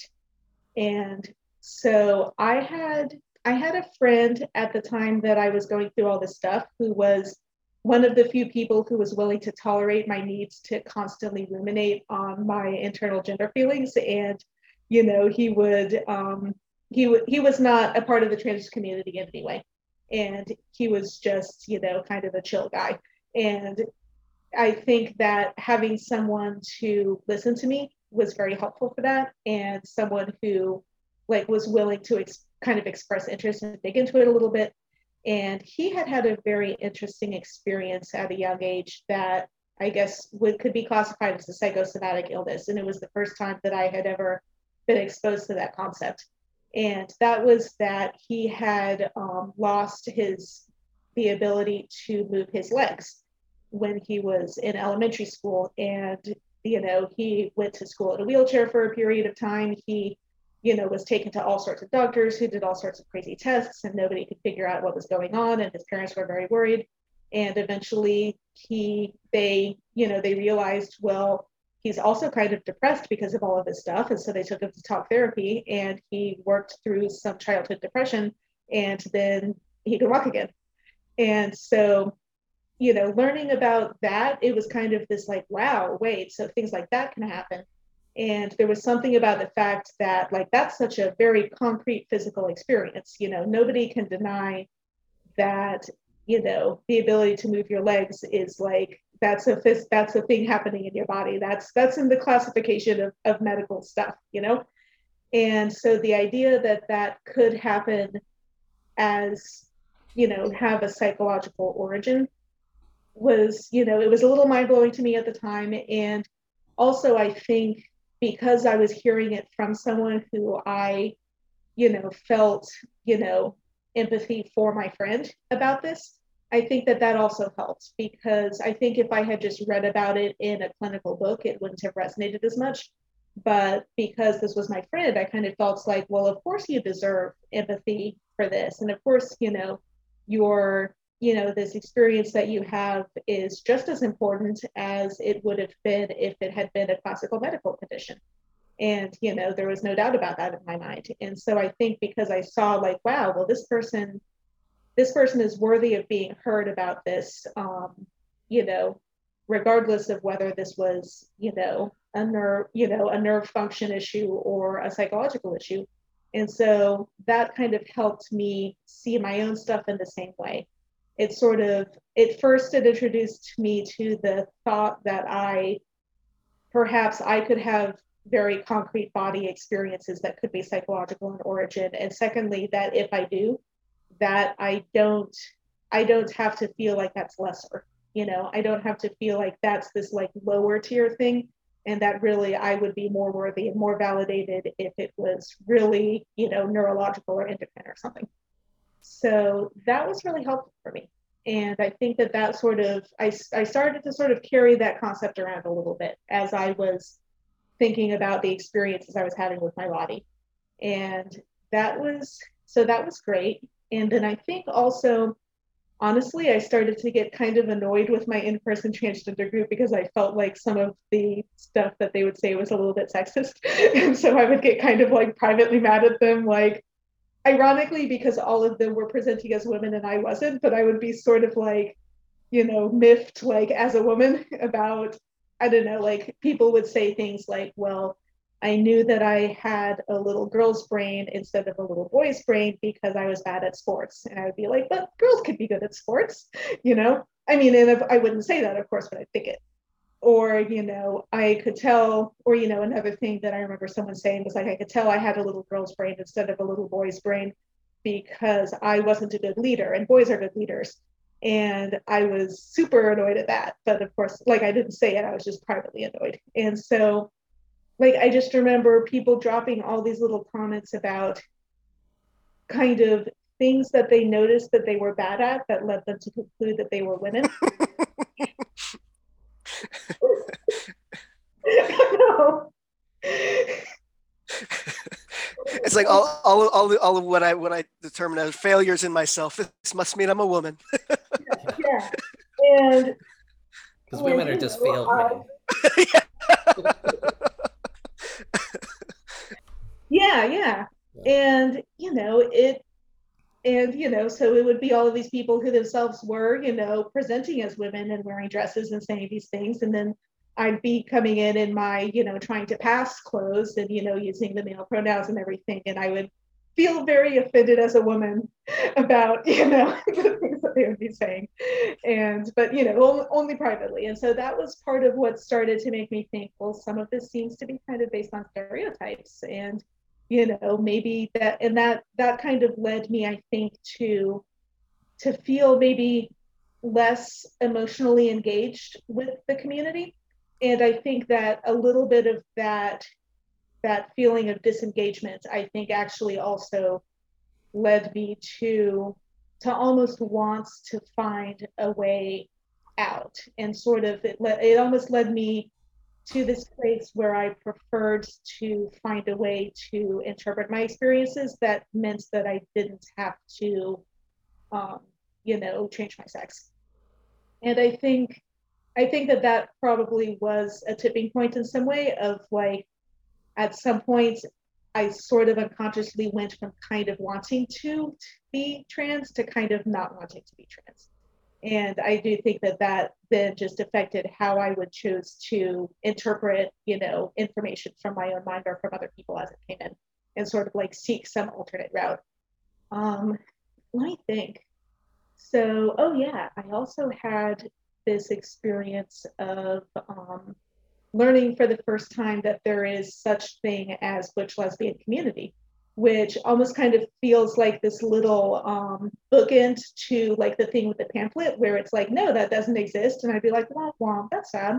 And, you know, then over here being like, oh, it does exist. And me going like, oh, interesting. And um, I remember I was in my, you know, like my passing, male passing clothing, which um, by the way, I never even cut my hair for this, which like makes it sound like I was not, you know, committed. Like I talked to like my H R department and, you know, my doctor, and I was like very, you know, in my mind, very committed like this, but I never, I never cut the hair. Um, so passing garb was like, you know, tight, super tight ponytail, um, Hanes, Hanes t-shirts, the kinds that you can get from Michael's, the Michael's craft shop, because they, they had like this very, they they were like exactly the right cut for me to look a little more square. And, you know, I would wear a binder and all of that. Um, but I would, I was also still very comfort focused. So I would make the binder really loose, and it kind of looked like I had a barrel chest, but it was just binder and then like air. It was not a good look. Um, but anyway, um, so, so yeah, I was looking online to try and find passing tips. And I found an article that, I might be remembering this wrong, but I think it might have been literally titled How to Not Look Like a Butch Lesbian. And that was, it was news to me because I had only ever heard the term butch lesbian as sort of like an individualist insult. Like it was something mean you said about a woman who was doing, who you felt like was not doing femininity right. And the idea was that these were kind of like isolated, lonely people who were just like individually bad at this thing that other women around them are good at, you know? And, you know, growing up in the South, maybe that's, that was the Southern interpretation, you know? And then, and, and, in the South and not being connected to like a gay community. So, you know, in this article, they were, you know, the, the trans man who wrote it was talking about, you know, everybody knows if you're in some place like, I don't know, like some big liberal city, there's going to be these communities of butch lesbians. And if you don't watch out, if you don't, you know, have, make sure your earrings are right and your hair is squared the, the correct way, people are going to think you're one of them. And that was mind blowing to me because, you know, the, you're like, oh, I can be one of them. Exactly. It was like the opposite of what the article intended. Right. And I was like, wait, so this is implying that this other option exists. And the article is about how you make sure to avoid that. But what is that going on? And it was like the idea of there being these communities, it just, it felt, it just felt like it completely bowled me over. And it's interesting to me because like, I feel like I still, I still feel a sense of, I don't know, almost like needing to apologize for the amount that the existence or non-existence of butch lesbian community mattered to how I felt about myself and how I felt about my own decisions. Because it, like, I don't know, like I keep on thinking like, it feels like it shouldn't matter. You know, it feels like I should just be able to either be a masculine woman if I want, or be kind of androgynous, which is kind of how I fall most of the time, and have it and not have it related to a community. And also that if there is a community, it shouldn't have to be related to sexuality. But when I look realistically at how I would sort of respond to like news in my environment about that, that community either existing or not, it feels like it was so pivotal to how I felt about my choices related to like, like, like it felt like it was something that gave me an alternative, a viable alternative to transition. And there's something that I still almost feel a little weirdly guilty about how much it mattered. Like I should have felt like there was a viable alternative, even if that other thing didn't exist. Like, why was that thing so important? So anyway, I don't know. I'm I'm rambling on that, but it's some. I think that's something I'm still processing. So, so yeah. But um, that did. At the time, I was still married to a man, and I was starting to wonder whether I perhaps was a lesbian. I think not just because of, you know, any of that sort of stuff, not because of gender expression or community, but just, I was just getting these very sort of strong intuitive senses of like, maybe I'm not supposed to be with a man, like, and kind of this longing for like, oh, what would it be like to be in a relationship with a woman? And, you know, I would start having these kind of just these thoughts pop into my head all the time of like, if I stay in this relationship, I will go through the rest of my life and I will die without ever having like a real loving romantic relationship with a woman. And that just like started to feel just like this overwhelming sadness. Um, so anyway, I think probably shortly after reading that article, I started, you know, I kind of had this little aha moment of, you know, being you know, very carefully dressing, you know, to pass as well as I could at the time and kind of checking myself out and seeing whether I thought I was doing a good job. And then realizing like, wait, is this like what a lesbian can be? Or like, is this what a butch lesbian is? And kind of feeling like that felt more satisfying to me than thinking of myself as being a man trying, like a trans man trying to pass. And I kind of, at that point, I just decided like, well, that's kind of cool. And then at the time, I mean, it was also, it was very mixed up with, of course, I was still with a man. And I think, you know, at first, I think I just sort of thought of it as like, oh, I'm kind of just a mas-, I, I'll do this thing of like being a masculine presenting woman. And I'm like a masculine presenting bisexual woman. And I think, um, so that essentially, it almost kind of gave me an excuse to drop out of my trans groups, which it feels like I had been feeling more and more distanced from them because of me having, wanting to get more in depth about all of the other ways that I could interpret my experience and kind of like not being able to have those conversations and feeling kind of shut down in that way. And then sort of the thing with the gender stereotyping. So it felt like I basically just quickly glommed onto this other thing and was like, okay, this is how I'm going to like, like that, that's going to be my route for expressing all this stuff now. And I'm going to, you know, I basically let everybody know, okay, you know, I've been questioning whether to transition, and I think now I'm not going to do it. I'm doing this other thing instead. And I basically, I just quickly like dropped out of my trans groups. Um, we happened to move across the country at about the same time, just because of his, him taking a new job. So, um, you know, basically I dropped out of all my trans groups, desisted, and moved across the country. So, yeah. And you've never looked back. Yeah, yeah, no. And it's, what am I thinking? Um, and then about three months after that, or no, maybe about six months, about six months after that, I left that relationship in order to try and figure out whether I was gay, because I didn't think I would have the opportunity to figure it out in the relationship. Because, you know, I felt like I needed, you know, concrete verification, and I'm not a cheater. And so I wasn't, I wasn't sure how to resolve that. So I left.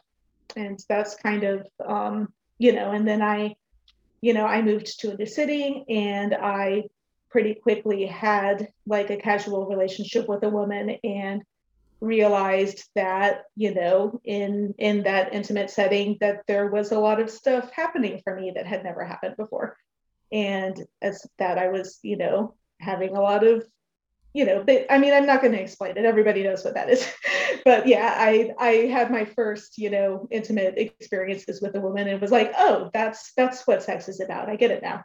And so then I came out as gay very quickly. So yeah, there was this period of probably a year where I went from seriously considering um, both hormones and surgery, to desisting, to moving across the country, to getting divorced, and then coming out as gay. Big life changes. Yeah. What, what was, year was that? Sorry, um, I just twenty thirteen. Really obsessed with like actual chron- chronology of things. Is it twenty fifteen? Okay. About twenty thirteen. Um, oh, thirteen. Okay. Yeah, yeah. And I moved to Boston, and I, you know, kind of got involved in like the L G B T community in Boston, and it was really great. So. And you were saying that you kind of got kind of enmeshed in the lesbian feminist scene, and you were actually um, present for the, uh, the the two final episodes, or the two final um, years of Mitchfest. Is that yeah. right? So you kind of I... saw the full trajectory go. Yeah. Yes, I was a festie. Um, so and that was, um, yes, that was really great for me. And I sort of realized that, um, so of course, there's so much controversy about, you know, I don't know, for any listeners who don't know what that is, Mitchfest is the Michigan Women's Music Festival. It was a longstanding, um, a female-only women's festival with strong ties to the lesbian feminist community. Started in, gosh, maybe nineteen sixty-nine. I know it went for forty years. And um, it was, you know, really a, an institution within the lesbian community. It also became very controversial, especially in its last years, for um, kind of for not being, for, for some people's perspectives, not being sufficiently inclusive of male to female transgender people. And, you know, questions about like, well, the festival's clothing optional. If someone has a penis, can they be out and have it there? You know, a lot of people didn't like that. And there was a lot of kerfuffle and back and forth about that. And I actually felt like one of the things that drew me to the festival was that, having come from this place of having felt a little bit stifled by the ideologies and frameworks within the transgender communities I had been in, I kind of felt like I wanted a place to process that. And I felt like, um, unlike my L G B T groups in the city, where it definitely felt like, you know, you don't talk about that stuff. Like if you have, if you have differences of opinion related to things with the transgender community, you don't talk about that here, because that's awkward and somebody will yell at you, you know? And so it kind of felt like Mitchfest was like, oh, these are like the people who are okay with with saying very openly that they disagree, and kind of digging their heels in on certain things. And that actually, you know, and, you know, disagreeing in the sense of like, you know, there was a group of trans women who believed very strongly that, you know, they should be you know, that the experience of having either a male or a female body should be considered irrelevant to feminism in general, and also specifically to, you know, feminism and, you know, conversations that go on about being a woman at places like MitchFest. And then there were a lot of other people, you know, some people who would say, well, if you're male, then you just don't have a place here. And then some people saying, well, if you're male, you can come, but you should understand that your experience is not exactly the same as that of a female person. And both of those were considered highly offensive to some groups of trans women. Although there also, I've also met a number of trans women who felt that that was logical and that it was perfectly fine.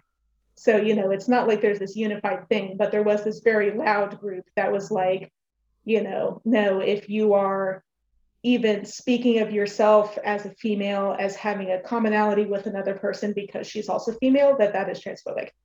And that exact concept, that exact concept of like, I'm female and I'm sharing my experiences with other people who are female, was, I'd say, a core concept of the festival. And so because mm-hmm. of that, there became this natural conflict. And the ways that a lot of feminist spaces at the time were resolving that conflict, more mainstream feminist spaces, was just sort of by caving and saying like, all right, if a trans woman ever says that we are that we did something bad by talking about our female bodies as if there's something, as if there's something that bring us together or that we could share experiences with, then we will apologize and we'll make sure to not do it again. And that resulted in a lot of shutting down of important conversations and important sort of emotional processing in those mainstream feminist spaces, that then some people started at kind of scratching their heads wondering, well, where did that stuff go? So say things like, you know, the experience of, like, like one thing I remember specifically is somebody published an article that said, you know, I went to a clothing optional women's event and it made me more comfortable with my breasts because I saw other women whose breasts also were not like, you know, magazine perfect or were not what society says they should look like. And that made me feel more confident with my breasts. And it was, you know, this kind of nice feel-good article. And then I remember kind of going back to it at some point because I bookmarked it, and the article had, that section of it had been removed and it had been replaced with an apology. And she said, I've heard from many trans women that this was highly offensive because someone who is born male and doesn't have breasts, this is implying that that person is, is somehow not a part of this shared thing I had with these other women, and that this was deeply offensive of me and I sincerely apologize. And that whole section of the article had been removed. So that's the sort of thing that was happening in mainstream feminist spaces. And some people were like, well, maybe I don't want to talk about my commonality with my boobs and other people's boobs, you know, and like, and, you know, how we feel about them and how they affect our place in society. And so I think I kind of was one of the influx of people who came into those, those more hardcore lesbian feminist spaces where they're just, you know, they were the ones who, like, they're digging their heels in. They're kind of iconoclastic. They've been, you know, they've kind of been rabble rousers for the past forty years, and they're kind of going to be in that mode. They're kind of hard asses. And I, I appreciated that about them, actually. Mm-hmm. And so, um, you know, it felt kind of like that's what I wanted, is I wanted a place with leadership that when that sort of stuff happened and somebody, you know, like talked about their female body and then a trans woman demanded an apology, that they don't apologize and they said, oh, actually, we think we were still right. And, you know, so if you wanted that, the place you went was places like the Michigan Women's Music Festival and other lesbian feminist or radical feminist spaces. So that's kind of what I did. And it actually was really nice. Um, I would say the majority of people there Well, firstly, the majority of people there were quite a bit older than me, and most of them honestly didn't have strong opinions on anything related to transgender politics or its effect or non-effect on those spaces. Like, because it was- It was more, a pretty minuscule issue at the time, right? I mean, at the time, it was it was big if you were on Twitter, it was big if you were twenty-five and on social media. But if you were a fifty-year-old lesbian who had been going there since nineteen eighty, like, it just wasn't something that came up a lot. And so it just wasn't like, for someone like that, it's just not going to be a, that's not going to be like a, a pivotal, a pivotal part of that person's experience. So, you know, it was, um, I actually feel like in some ways the people who were in my cohort, who were the ones who were coming in because we were looking for a replacement for stuff we were no longer able to do in mainstream feminist spaces. Those were the people who were mm, okay. talking a lot about the trans controversy with it. And then someone who was, right, like a fifty-year-old lesbian who's been doing this since nineteen eighty, like she, you know, often if I would talk to that person, she'd be kind of confused and say, well, I've never met a trans woman, but if they're nice, why don't we, you know, it's it's fine, whatever. I don't have a strong opinion. Why do you, why are you all, you know, why are you all making this so uncomfortable? And so that was it. Um, but anyway, I don't even know where I'm going with this. But yeah, that was, um, I did find that at in-person places like the Women's Festival, it was much more, you know, just a bunch of people who were coming because of some commonality about, you know, wanting to process stuff about being a woman. And it wasn't, it's weird to say this, but in some ways it wasn't particularly political in terms of like what we think of as like political issues. And, but then um, online radical feminist spaces and online lesbian feminist spaces, it felt like very often were increasingly only about talking about trans stuff.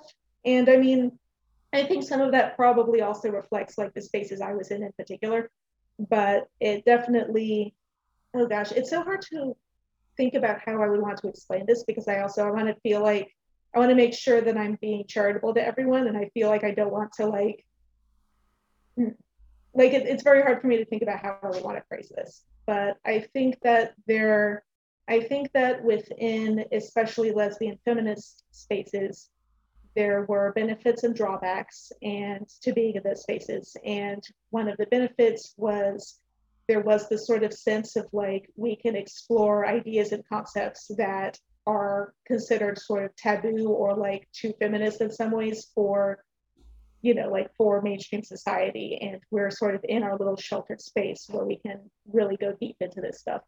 But then there was also, I definitely got a sense that I think probably comes up in almost any anything that describes itself as a separatist space, of it being kind of presented as a shelter from the troubles of the real world. And I think that there's a particular kind of personality type that tends to be drawn to that, which is maybe somebody who is having a little bit of, maybe say like there's things going on in the real world. You know, I'm saying, you know what I mean, like lesbian separatist spaces are, I guess, also part of the real world, but like mainstream society, that there's, um, you know, maybe somebody who has a lot of anxiety, or maybe someone who had some really terrible experiences and who is having a hard time engaging with mainstream society because of just feeling so different in some ways. And I think that sometimes folks who are in that mentality, and there may be kind of an isolationist personality type related to this, or, and I think some of it also can be related to anxiety, that that person can sort of look for a shelter within this very like iconoclastic subculture. And I think there's a lot of ways that those iconoclastic subcultures form, you know, in our in our broader culture. And I think that especially like internet radical feminism or like internet lesbian separatism kind of became that for a number of people, in the sense of like, this is my shelter from the rest of the world. And that mm-hmm. puts a lot of pressure on those spaces also to be this sort of perfect utopia, and people get very, very territorial because suddenly it kind of becomes about like, this is the space that I don't have to be anxious because this is like the, this is the, the safe place. And my experience, God, I feel like I'm going to look back on this later and see like, okay, I could have said this or that better. So I'm I'm kind of just going on a tangent now. Um, but I feel like once somebody who maybe is quite a bit, has a, quite a bit of anxiety and brings that into sort of their fears when interacting with broader, the broader culture, and who maybe feels different. And I mean, I classify myself as this to some degree, although I think now that I, I manage it well, and I, I feel like I have I have well managed anxiety, but um, I think that there can become this real, this real territorialism when somebody has found a place and kind of staked this out as, this is my safe place. This is the place where all of those other problems don't exist here. We've we've we've taken, you know, all of the other people like me, we've come together and we've made this nice place for ourselves. And suddenly now that place has to fulfill all of this person's needs, which is, if you have anxiety, impossible. And um, I don't know if any of this is resonating. Yeah, um, it, it entirely is. Yes. Yeah. yeah. Uh, there's, a, there's a tendency with some trans people, it's almost like they want to seek out, specifically seek out those spaces and be a part of those spaces for validation of, of their own identities. You know, yes. like, like why, why was it so important for trans women to, to be included in something like MishFest? It seems like a certain, not certainly not all of them, but there are certain trans women that seem to specifically target those kinds of events. Yes. In order to feel validated. It's like, if I can, if I can break into lesbian separatist mm-hmm. groups, then I've made it, you know? Yes, yes. I don't see trans men doing that to the same extent, but so I wonder how much of that, I mean, A, I think some of that is, is for, for validation, but I wonder too, if maybe they don't understand that very unique to women's need mm-hmm. for those, because you, the way you were describing those spaces as safe spaces and, mm-hmm. and spaces where you need to be away from men to process certain women only experiences. I don't think men gather for that reason. Like, I haven't mm-hmm. been a part of very many men's groups because I just I just don't I just don't go there, but yeah. whenever I have um encountered men's only spaces, it's not for the purpose of have needing a safe space away from women to process their feelings. Like it, those mm-hmm. men's groups have to take on a, they're more um what can we, let's get together and get something done, right? Let's get gotcha. together and yeah. build something. Let's get together and fundraise it. So it's more, much yeah. more kind of project oriented. Yeah. At, like, like as a hard. club where, which, and women's yeah. spaces are quite different from, uh, not that there aren't women's spaces that are also project oriented, but yeah, yeah. the way you're describing a need for female only spaces away from men because mm-hmm. it creates a certain safety. And, and I don't think many men understand that. So, yes. it, so trans women, I don't think always understand that mm-hmm. unique need that women have for, for spaces that don't include males.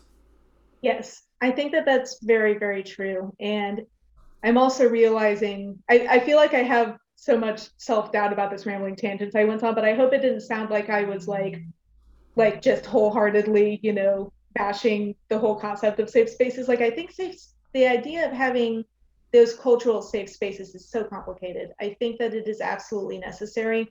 I think that there is something about being in a space with just females that is, many females, including myself, find very important in order to be able to process. Like there's some stuff that you could have one hundred women there and one man, and it would be completely different than if it was just the one hundred women without the one man.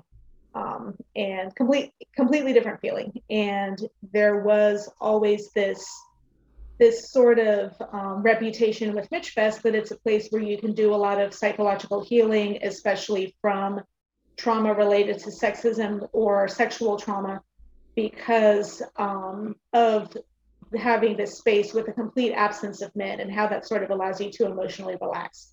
And there was this sort of idea that for a lot of us, whenever there is a man in our vicinity, we always have our guard up a little bit. And that if the men are gone, then that's when we can, that's when the, the shield drops. And that's when that's very productive for this emotional processing. I think that that is actually absolutely true for many women, not for all women. Like, so for instance, you know, I feel like there's a commonality here with like, I would always have a female therapist, whereas I also know other women who don't care what gender their therapist is, um, or who prefer a male therapist. And I think, I think that, you know, different people have different needs. I think for many women, myself included, especially who are, sort of feel the effects of sexism very keenly for whatever reason, or perhaps who have a little bit of a sexual trauma background, that having that female-only space becomes absolutely important. Um, and I, so I think that a lot of the reason for, you know, the strong motivation to sort of fight this fight on that side of it was the protection of that space. And so it sounds like you're asking about you know, what is the motivation on the other side? Why was, why is there this contingent of male to female transgender people who care so much whether they get to go to this one event when they, like, the whole rest of the world is open? Like, why this event? Um, I think some of it is that validation, um, that sort of, I don't, I don't know why exactly the interest in excuse me, in lesbian separatists. Actually, I do think a little bit. I think that there's an idea that because of this being this very sort of gentle, safe place, and that's the whole point of that, that I think there are a lot of trans women who feel very sort of anxious and oppressed in their daily lives and think, well, I want a safe space. And so anything that sort of is branding itself in that way, I think also that there are trans women who have the same have the same sort of psychological drive to sometimes be away from men that a lot of females do, and sort of see that as a commonality and see this is the place where we all go to get away from men. And then the and then of course the question is, then there's two different populations who are of disagreement about whether this person themselves is a man. And so I think that there's that. Um, I think that also some of it has to do with Um, I noticed one thing that I would hear a lot is, you know, from from like, you know, transgender activists on social media or whatnot, of, okay, well, in any feminist group and in any lesbian group, we need to make sure there's always a trans woman there because we need someone to like listen and make sure that they're not creating some kind of anti-transgender insurgency. You know, there was sort of this this idea of that because this group was taking this hard line on, you know, the the whole like no people with male bodies because we're doing our thing, and when you come over it messes with our thing. Um, there was this sense of like, I think there was this sense among some trans women of like, oh, that means that these people are dangerous to us. And I have, and I think that that's kind of where some of that safe space mentality comes in and sometimes becomes expressed in a way that's not entirely healthy, is this idea that It was this idea that I would hear repeatedly of, if there exists any community anywhere that that disagrees with us openly and that feels emboldened to disagree with with our belief, with our belief that we are literally that we are literally female, with our belief that we are that there is no difference between male and female, like if there are spaces that are that are so bold as to say that, yes, we do feel there is a, a difference between male and female, then that means that no trans person is safe until that space is destroyed. And I actually, it actually reminds me of something that I heard from a trans woman who I was friends with in that group in Sacramento, my in-person group, where um, her belief, and I will say that Um, I didn't hear anybody else say this, so it could be that this that she that this would have been considered extreme by the other people there. I don't know, but her whole thing was that um, one of one of the things she said, exact phrasing, was a woman who likes to wear man's a woman who likes to wear men's clothes is just a trans man who's afraid of surgery. So there's this idea, and then like I started to elaborate, and she did say like she did believe very much that basically that it should be socially unacceptable for a person to be highly gender nonconforming unless they were doing it in the context of being transgender. And so, for instance, you know, a woman should not be allowed to have a short haircut. She needs to, you know, she needs to decide what, what side she's on. She needs to either be a traditionally feminine woman or she needs to live as a trans man. And I think that has a lot, that's motivated by, by a, again, that same validation thing. It's like, if there's a lot of gender nonconformity around you, then mm-hmm. your your feminine display is not validated as being of a woman. Yes, I right? think that that's true. And I think that that also ties into the safe space thing, because I think that it ties into the connection for many people between validation and safety. Because um, another way that she phrased it was that trans people are not safe until everyone understands that every gender nonconforming person is trans. And for her, that meant, and like she literally believed that we should bring back like the laws about clothing and things in order to enforce this. Um, and so I think I, and you know, for her, I know she was going through a lot of things that I'm sure were incredibly difficult. So for instance, she was going through a divorce as she was coming out as transgender, and she knew very much that acceptance, you know, public acceptance of trans people was going to be one of the things that for the rest of her life, you know, influenced whether she could have custody of her children. Um, and, you know, it would influence whether she felt safe walking outside of her door every day. And she definitely had this idea that for her, that safety had to come from validation, and it had to come from people validating that she must be trans and that there was no other way to interpret her and what she was doing. Mm-hmm. And if there are gender nonconforming people, then that means that there is another, that means that there is an alternative. And to her, if there is an alternative, that means that she will not be fully understood and validated, and therefore people will think less of trans people as a group, and it will result in discrimination and oppression. So that's that's definitely the vibe I got. Um, I mean, from, I would say she's the only person who I've had that sort of extended conversation with in person, like a like a real life friend who believed it to that an extreme level. But I have, of course, there's people on the internet who I've seen believe this. So, I mean, of course, you can find people on the internet who believe anything, but it feels like enough enough people that it feels like a pattern, rather than it just being like, oh, I found an isolated wacko on the internet. It you know, like, it seems like historically gender nonconformity is like this hot potato that people just kind of throw around. It's like, no, I don't want it in my group. I don't. Because yeah, I remember there, and, and there were a number of different social movements, you know, that that all kind of intersected around the same time that I think led to this crisis that we're seeing. Mm. I mean, we had, we had, like, you know, like I said earlier, that the AIDS um, crisis in the gay and lesbian community, which really shifted um, and, and necessitated the gay and lesbian community needing to reinvent itself and really rejecting a lot of gender nonconformity.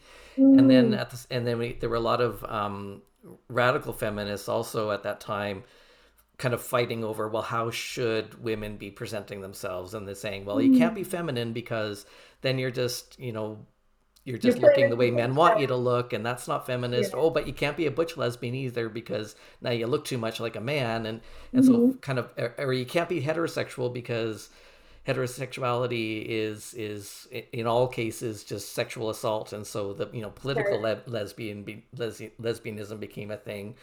And then at yeah. the same time, you had the North American churches say, you know, really, um, feeling like the church had become too feminine and really putting a lot of pressure on women to be more feminine and men to be more masculine. And, and oh, a lot, you still see that in a lot of ev- evangelical circles of mm. really reinforcing this idea of men being very masculine and mm. reinforcing those, those gender roles. So you had all these sort of things yeah. happening in, at least in North America around the same time, where trans became kind of a dumping ground for anyone that just couldn't, for whatever reason, fit into a very, um, stereotypical male or female role.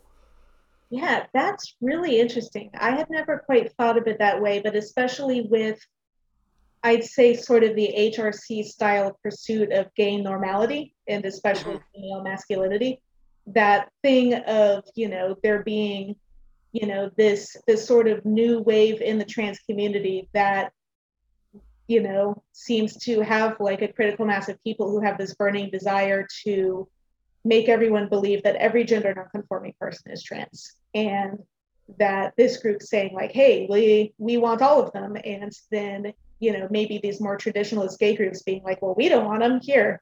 And yeah, so I could see those sort of groups working in conjunction. And I, yeah, I don't think I'd put that together before. I, I will say, I think one one little bookmark on that is that there's such a massive variation in sort of concepts of gender nonconformity in, say, like lesbian feminist or radical feminist spaces. So for instance, places like Mitch Fest and the, pretty much any other place that I've been were, you know, probably seventy-five percent of the women there I would have classified as butch lesbians. And like gender nonconformity was very much celebrated um, in those spaces. I do, I think that there have been sort of branches of radical feminism where, you know, what we could call female masculinity is looked down on, but I at least had never personally encountered them, except for very occasionally in arguments on the internet. So, you know, that at least was not a, a part of my personal experience with it. I, I found in-person, large in-person lesbian feminist communities, I found to be more supportive of female masculinity than any other social space I had access to. Um, but I think, and I just kind of wanted to put, put that little tag on that, but that I do, I think that also I have, I have seen evidence that there are kind of these more, these more hardcore sort of groups who are maybe a little more inherently political than like the festival spaces are, because the festival spaces are also intention, essentially entertainment, and not everyone there has a political mindset. But yeah, I have, I've run into that sort of political thing pretty much only on social media of like, you know, for women, like don't be too feminine, don't be too masculine, like everyone be androgynous. And I've also run into a lot of middle-aged lesbians who talk about for them when they felt like their communities suddenly changed over to this feminist mindset of we all have to be androgynous. So I think that that absolutely did happen. It feels kind of like by the time by the time I came in, it kind of felt like I like I was never really a part of it, if that makes sense. It's interesting now to see feminists and the L G B and some, you know, more conservative Christian organizations working together against the trans group. It's like, well, you're all the ones that like dumped us into this trans category in the first place. And and so what, one of the things I'm really watching for in, yeah. in as they're lobbying against, you know, transitioning children and, and trans in general is I'm yeah. really watching for, but how how much are you willing to embrace nonconformity? Yes, that is, that's essentially the measuring stick that I hold organizations to when I figure out who I feel allied with in terms of all this stuff.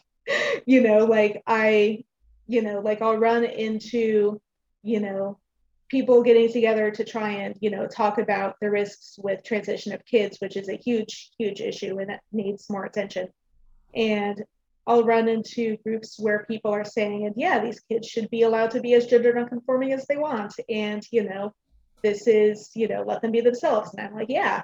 And then I'll run into other groups who are like, well, the entire problem is that this, you know, this woman has been somehow tricked or traumatized into refusing to embrace her natural femininity. And she needs to learn to, you know, and she will be fixed when she learns to accept her natural femininity. And that's when I kind of go, I don't think you have the full picture here. Mm-hmm. And um, and I think I'll more likely see that with a religious group or like a specifically like a politically conservative group. I don't know. Have you all run into that as well? I'm starting to see a lot of, well, so one thing I wanted to, to go back to is when you were talking about when like the, the music festival ended and a lot of like those those same that same kind of type of people, when they started seeking out like that same experience in online communities instead, um, but it's still like kind of like that that same kind of like escape from the real world. This is where we all can be together, and like like there's that, that same kind of, you know, perhaps anxious personality type um, mm-hmm. that that I think especially in an online environment can get probably a lot more toxic than it would in a, a real life environment. But what I thought of when you were talking about that is is like these these online feminist uh, communities. Right now, I spend a lot of time, obviously, in the gender critical, trans, feminist discussion online, and we're seeing a big rift there between those who are the more mainline gender critical, who are saying, oh, no, we should talk with and engage with, you know, transgender people, and, you know, both men and women are, are working together to resolve this. And then there's this, this faction of the feminists who are so, so opposed to that. They're very angry about the idea that, A, you know, trans people could be allied with you in, in talking about the whole genderology situation, as well as let alone having men talk about it as well and try and, you know, it's like now, I mean, I've been seeing this for months. Um, I've only really, it's probably going on a lot longer than that, but I've been really kind of clued into it the last few months. And what you were just describing about how these women, you know, when, when the in, when the in real life, uh, separatist organizations or, or, or spaces were taken away, they flocked online. And so when I think about it in that context, the, the, the animosity um, makes a lot more sense to me now. Just just when you were saying that, I was like a lot clued in for me um, um, with, with just kind of like the, the the the animosity that that I see in those communities um, when there's like a trans perspective or, or a male perspective. Um, it makes a lot, it makes sense in that context. Um, but one thing I've seen in, in that same, in those same communities, um, mm-hmm. what you're saying about the gender nonconformity, a lot of them are very opposed to gender nonconformity in men. They see it all as the expression of a fetish. And therefore, like, a man in a dress is just, you know, should be mocked and ridiculed and not at all accepted because, oh, they're just perving all over the place. And so, so I see it in these hyper-feminist liberal, or not liberal, but like, let's say left-wing um, mm-hmm. factions, as well as that, as that opposition to at least male gender nonconformity. Yes, I've seen that too. And I, it feels, right, it feels like, Well, well, I think one thing for me is that I feel very sad whenever I meet a young person, especially a young lesbian, who finds those people on the internet and thinks that, like, that's what the Mitch Fest people were about, because as far as I'm concerned, they were like such different crowds. First of all, Mitch Fest was a music festival, and literally a lot of people were there for the music and not the politics. Um, but also, right, like, I think you're completely right. I think you completely hit the nail on the head that, like, first of all, these spaces, those in-person spaces got shut down. And so then um, there is the stream of people who no longer had those in, in-person spaces and moved onto the internet, which um, I don't feel like I know people in person who did that, but I'm sure they're there. And then there's also the young people who, say, maybe in the eighties would have gone to the in-person space, but they don't have it. They're seeking that type of meaning they would have been seeking there. They're now looking for it on the internet, and they're because that's the only place it exists now. Right, yeah, getting like hyper radicalized in a way that would not have happened at the music festival. Exactly, um, and yeah, no, I think that those very insular online political communities get really toxic. Um, I, I pretty much dropped out of that part of like the lesbian, separatist, radical feminist type communities because I don't know of in-person stuff of that in my area. And I'm not willing to do that on the internet because it's so completely messed up, just the way that it evolved. And, but yeah, I've I've seen the same thing that you have of there being that contingent that is very hardline. And I think that actually a lot of that is that same sort of, that same sort of anxiety fueled drive to like territorially defend safe spaces that that some people have in the trans community as well. I see so many parallels in common personality types in these two groups. one hundred percent. Um, yep. Yeah. And so, and yeah, I've, I've seen the thing of sort of mocking gender nonconformity in men, and it's ridiculous. I, I feel personally like I wish I knew more A G P men, because the few who I like have, you know, did have friendships with in past parts of my life, we got along really well. So, you know, um, I don't know, it's, it is to me very weird and sad what people on the internet think radical feminism is. And I feel like I don't know how much of it is like fifteen year olds kind of getting in and creating this toxic thing yeah. that, and that they think what radical feminism is, and how much of it is actually like individuals who came from those actual communities and maybe are the sort of personality type that thrives in an insular internet community, and then the people who were perhaps a bit more level-headed and a little more kind of wanting to come at it with a with a whole person mentality, that those people simply don't do the internet, don't don't do that on yeah the yeah you know. But yeah, I think um even though, you know, from my experience with the in-person groups, I got, I definitely got a lot of benefit, especially with trauma processing, out of kind of my experience of, well, I guess what could be called radical feminism or lesbian feminism in those spaces. But now if I had, say, a young woman who was asking me if she should engage with that community, I would probably say no, because I know she's just going to go to the internet. I, I, I know that's harsh, but it is what it is. Um, yeah. But yeah, I think I think that there is a great need on both sides for people who are not in that sort of survival mentality and not feeling like, you know, I need to do this sort of territorial staking out of my ideology in order for me to now know that I won't be murdered when I leave my apartment. you know, because I mean, I think a lot of it does essentially come down to this existential fear, this thing of like, I have my people, and if my people are recognized and respected, then I'm safe. And this is how I make sure that my people are recognized and respected. And some of it is by, you know, setting fire to anything that disagrees with me. I mean, we see this with religious conflicts too, you know, mm-hmm. there's, you know, a minority religious group can take the tack of, we will be safe if people around us are accepting of diversity, or they can take the t- take the tack of, we will be safe if all the people around us are forced to pretend they believe our religion. And I think that in some ways it's very similar to what we're seeing both on the trans side and on that extreme radical feminist side. I think the root of it is like we are still just just tribal creatures who can only really uh, conceptualize a, a you know a village of fifty to one hundred people, and uh, you, you know like we're we're just we're just not our brains are, haven't evolved to our, our actual current uh, uh, circumstances is is what I see. I think you're right. And then whatever the internet has done to human society has been like jet fuel poured all over that. Exactly. Yeah, yeah.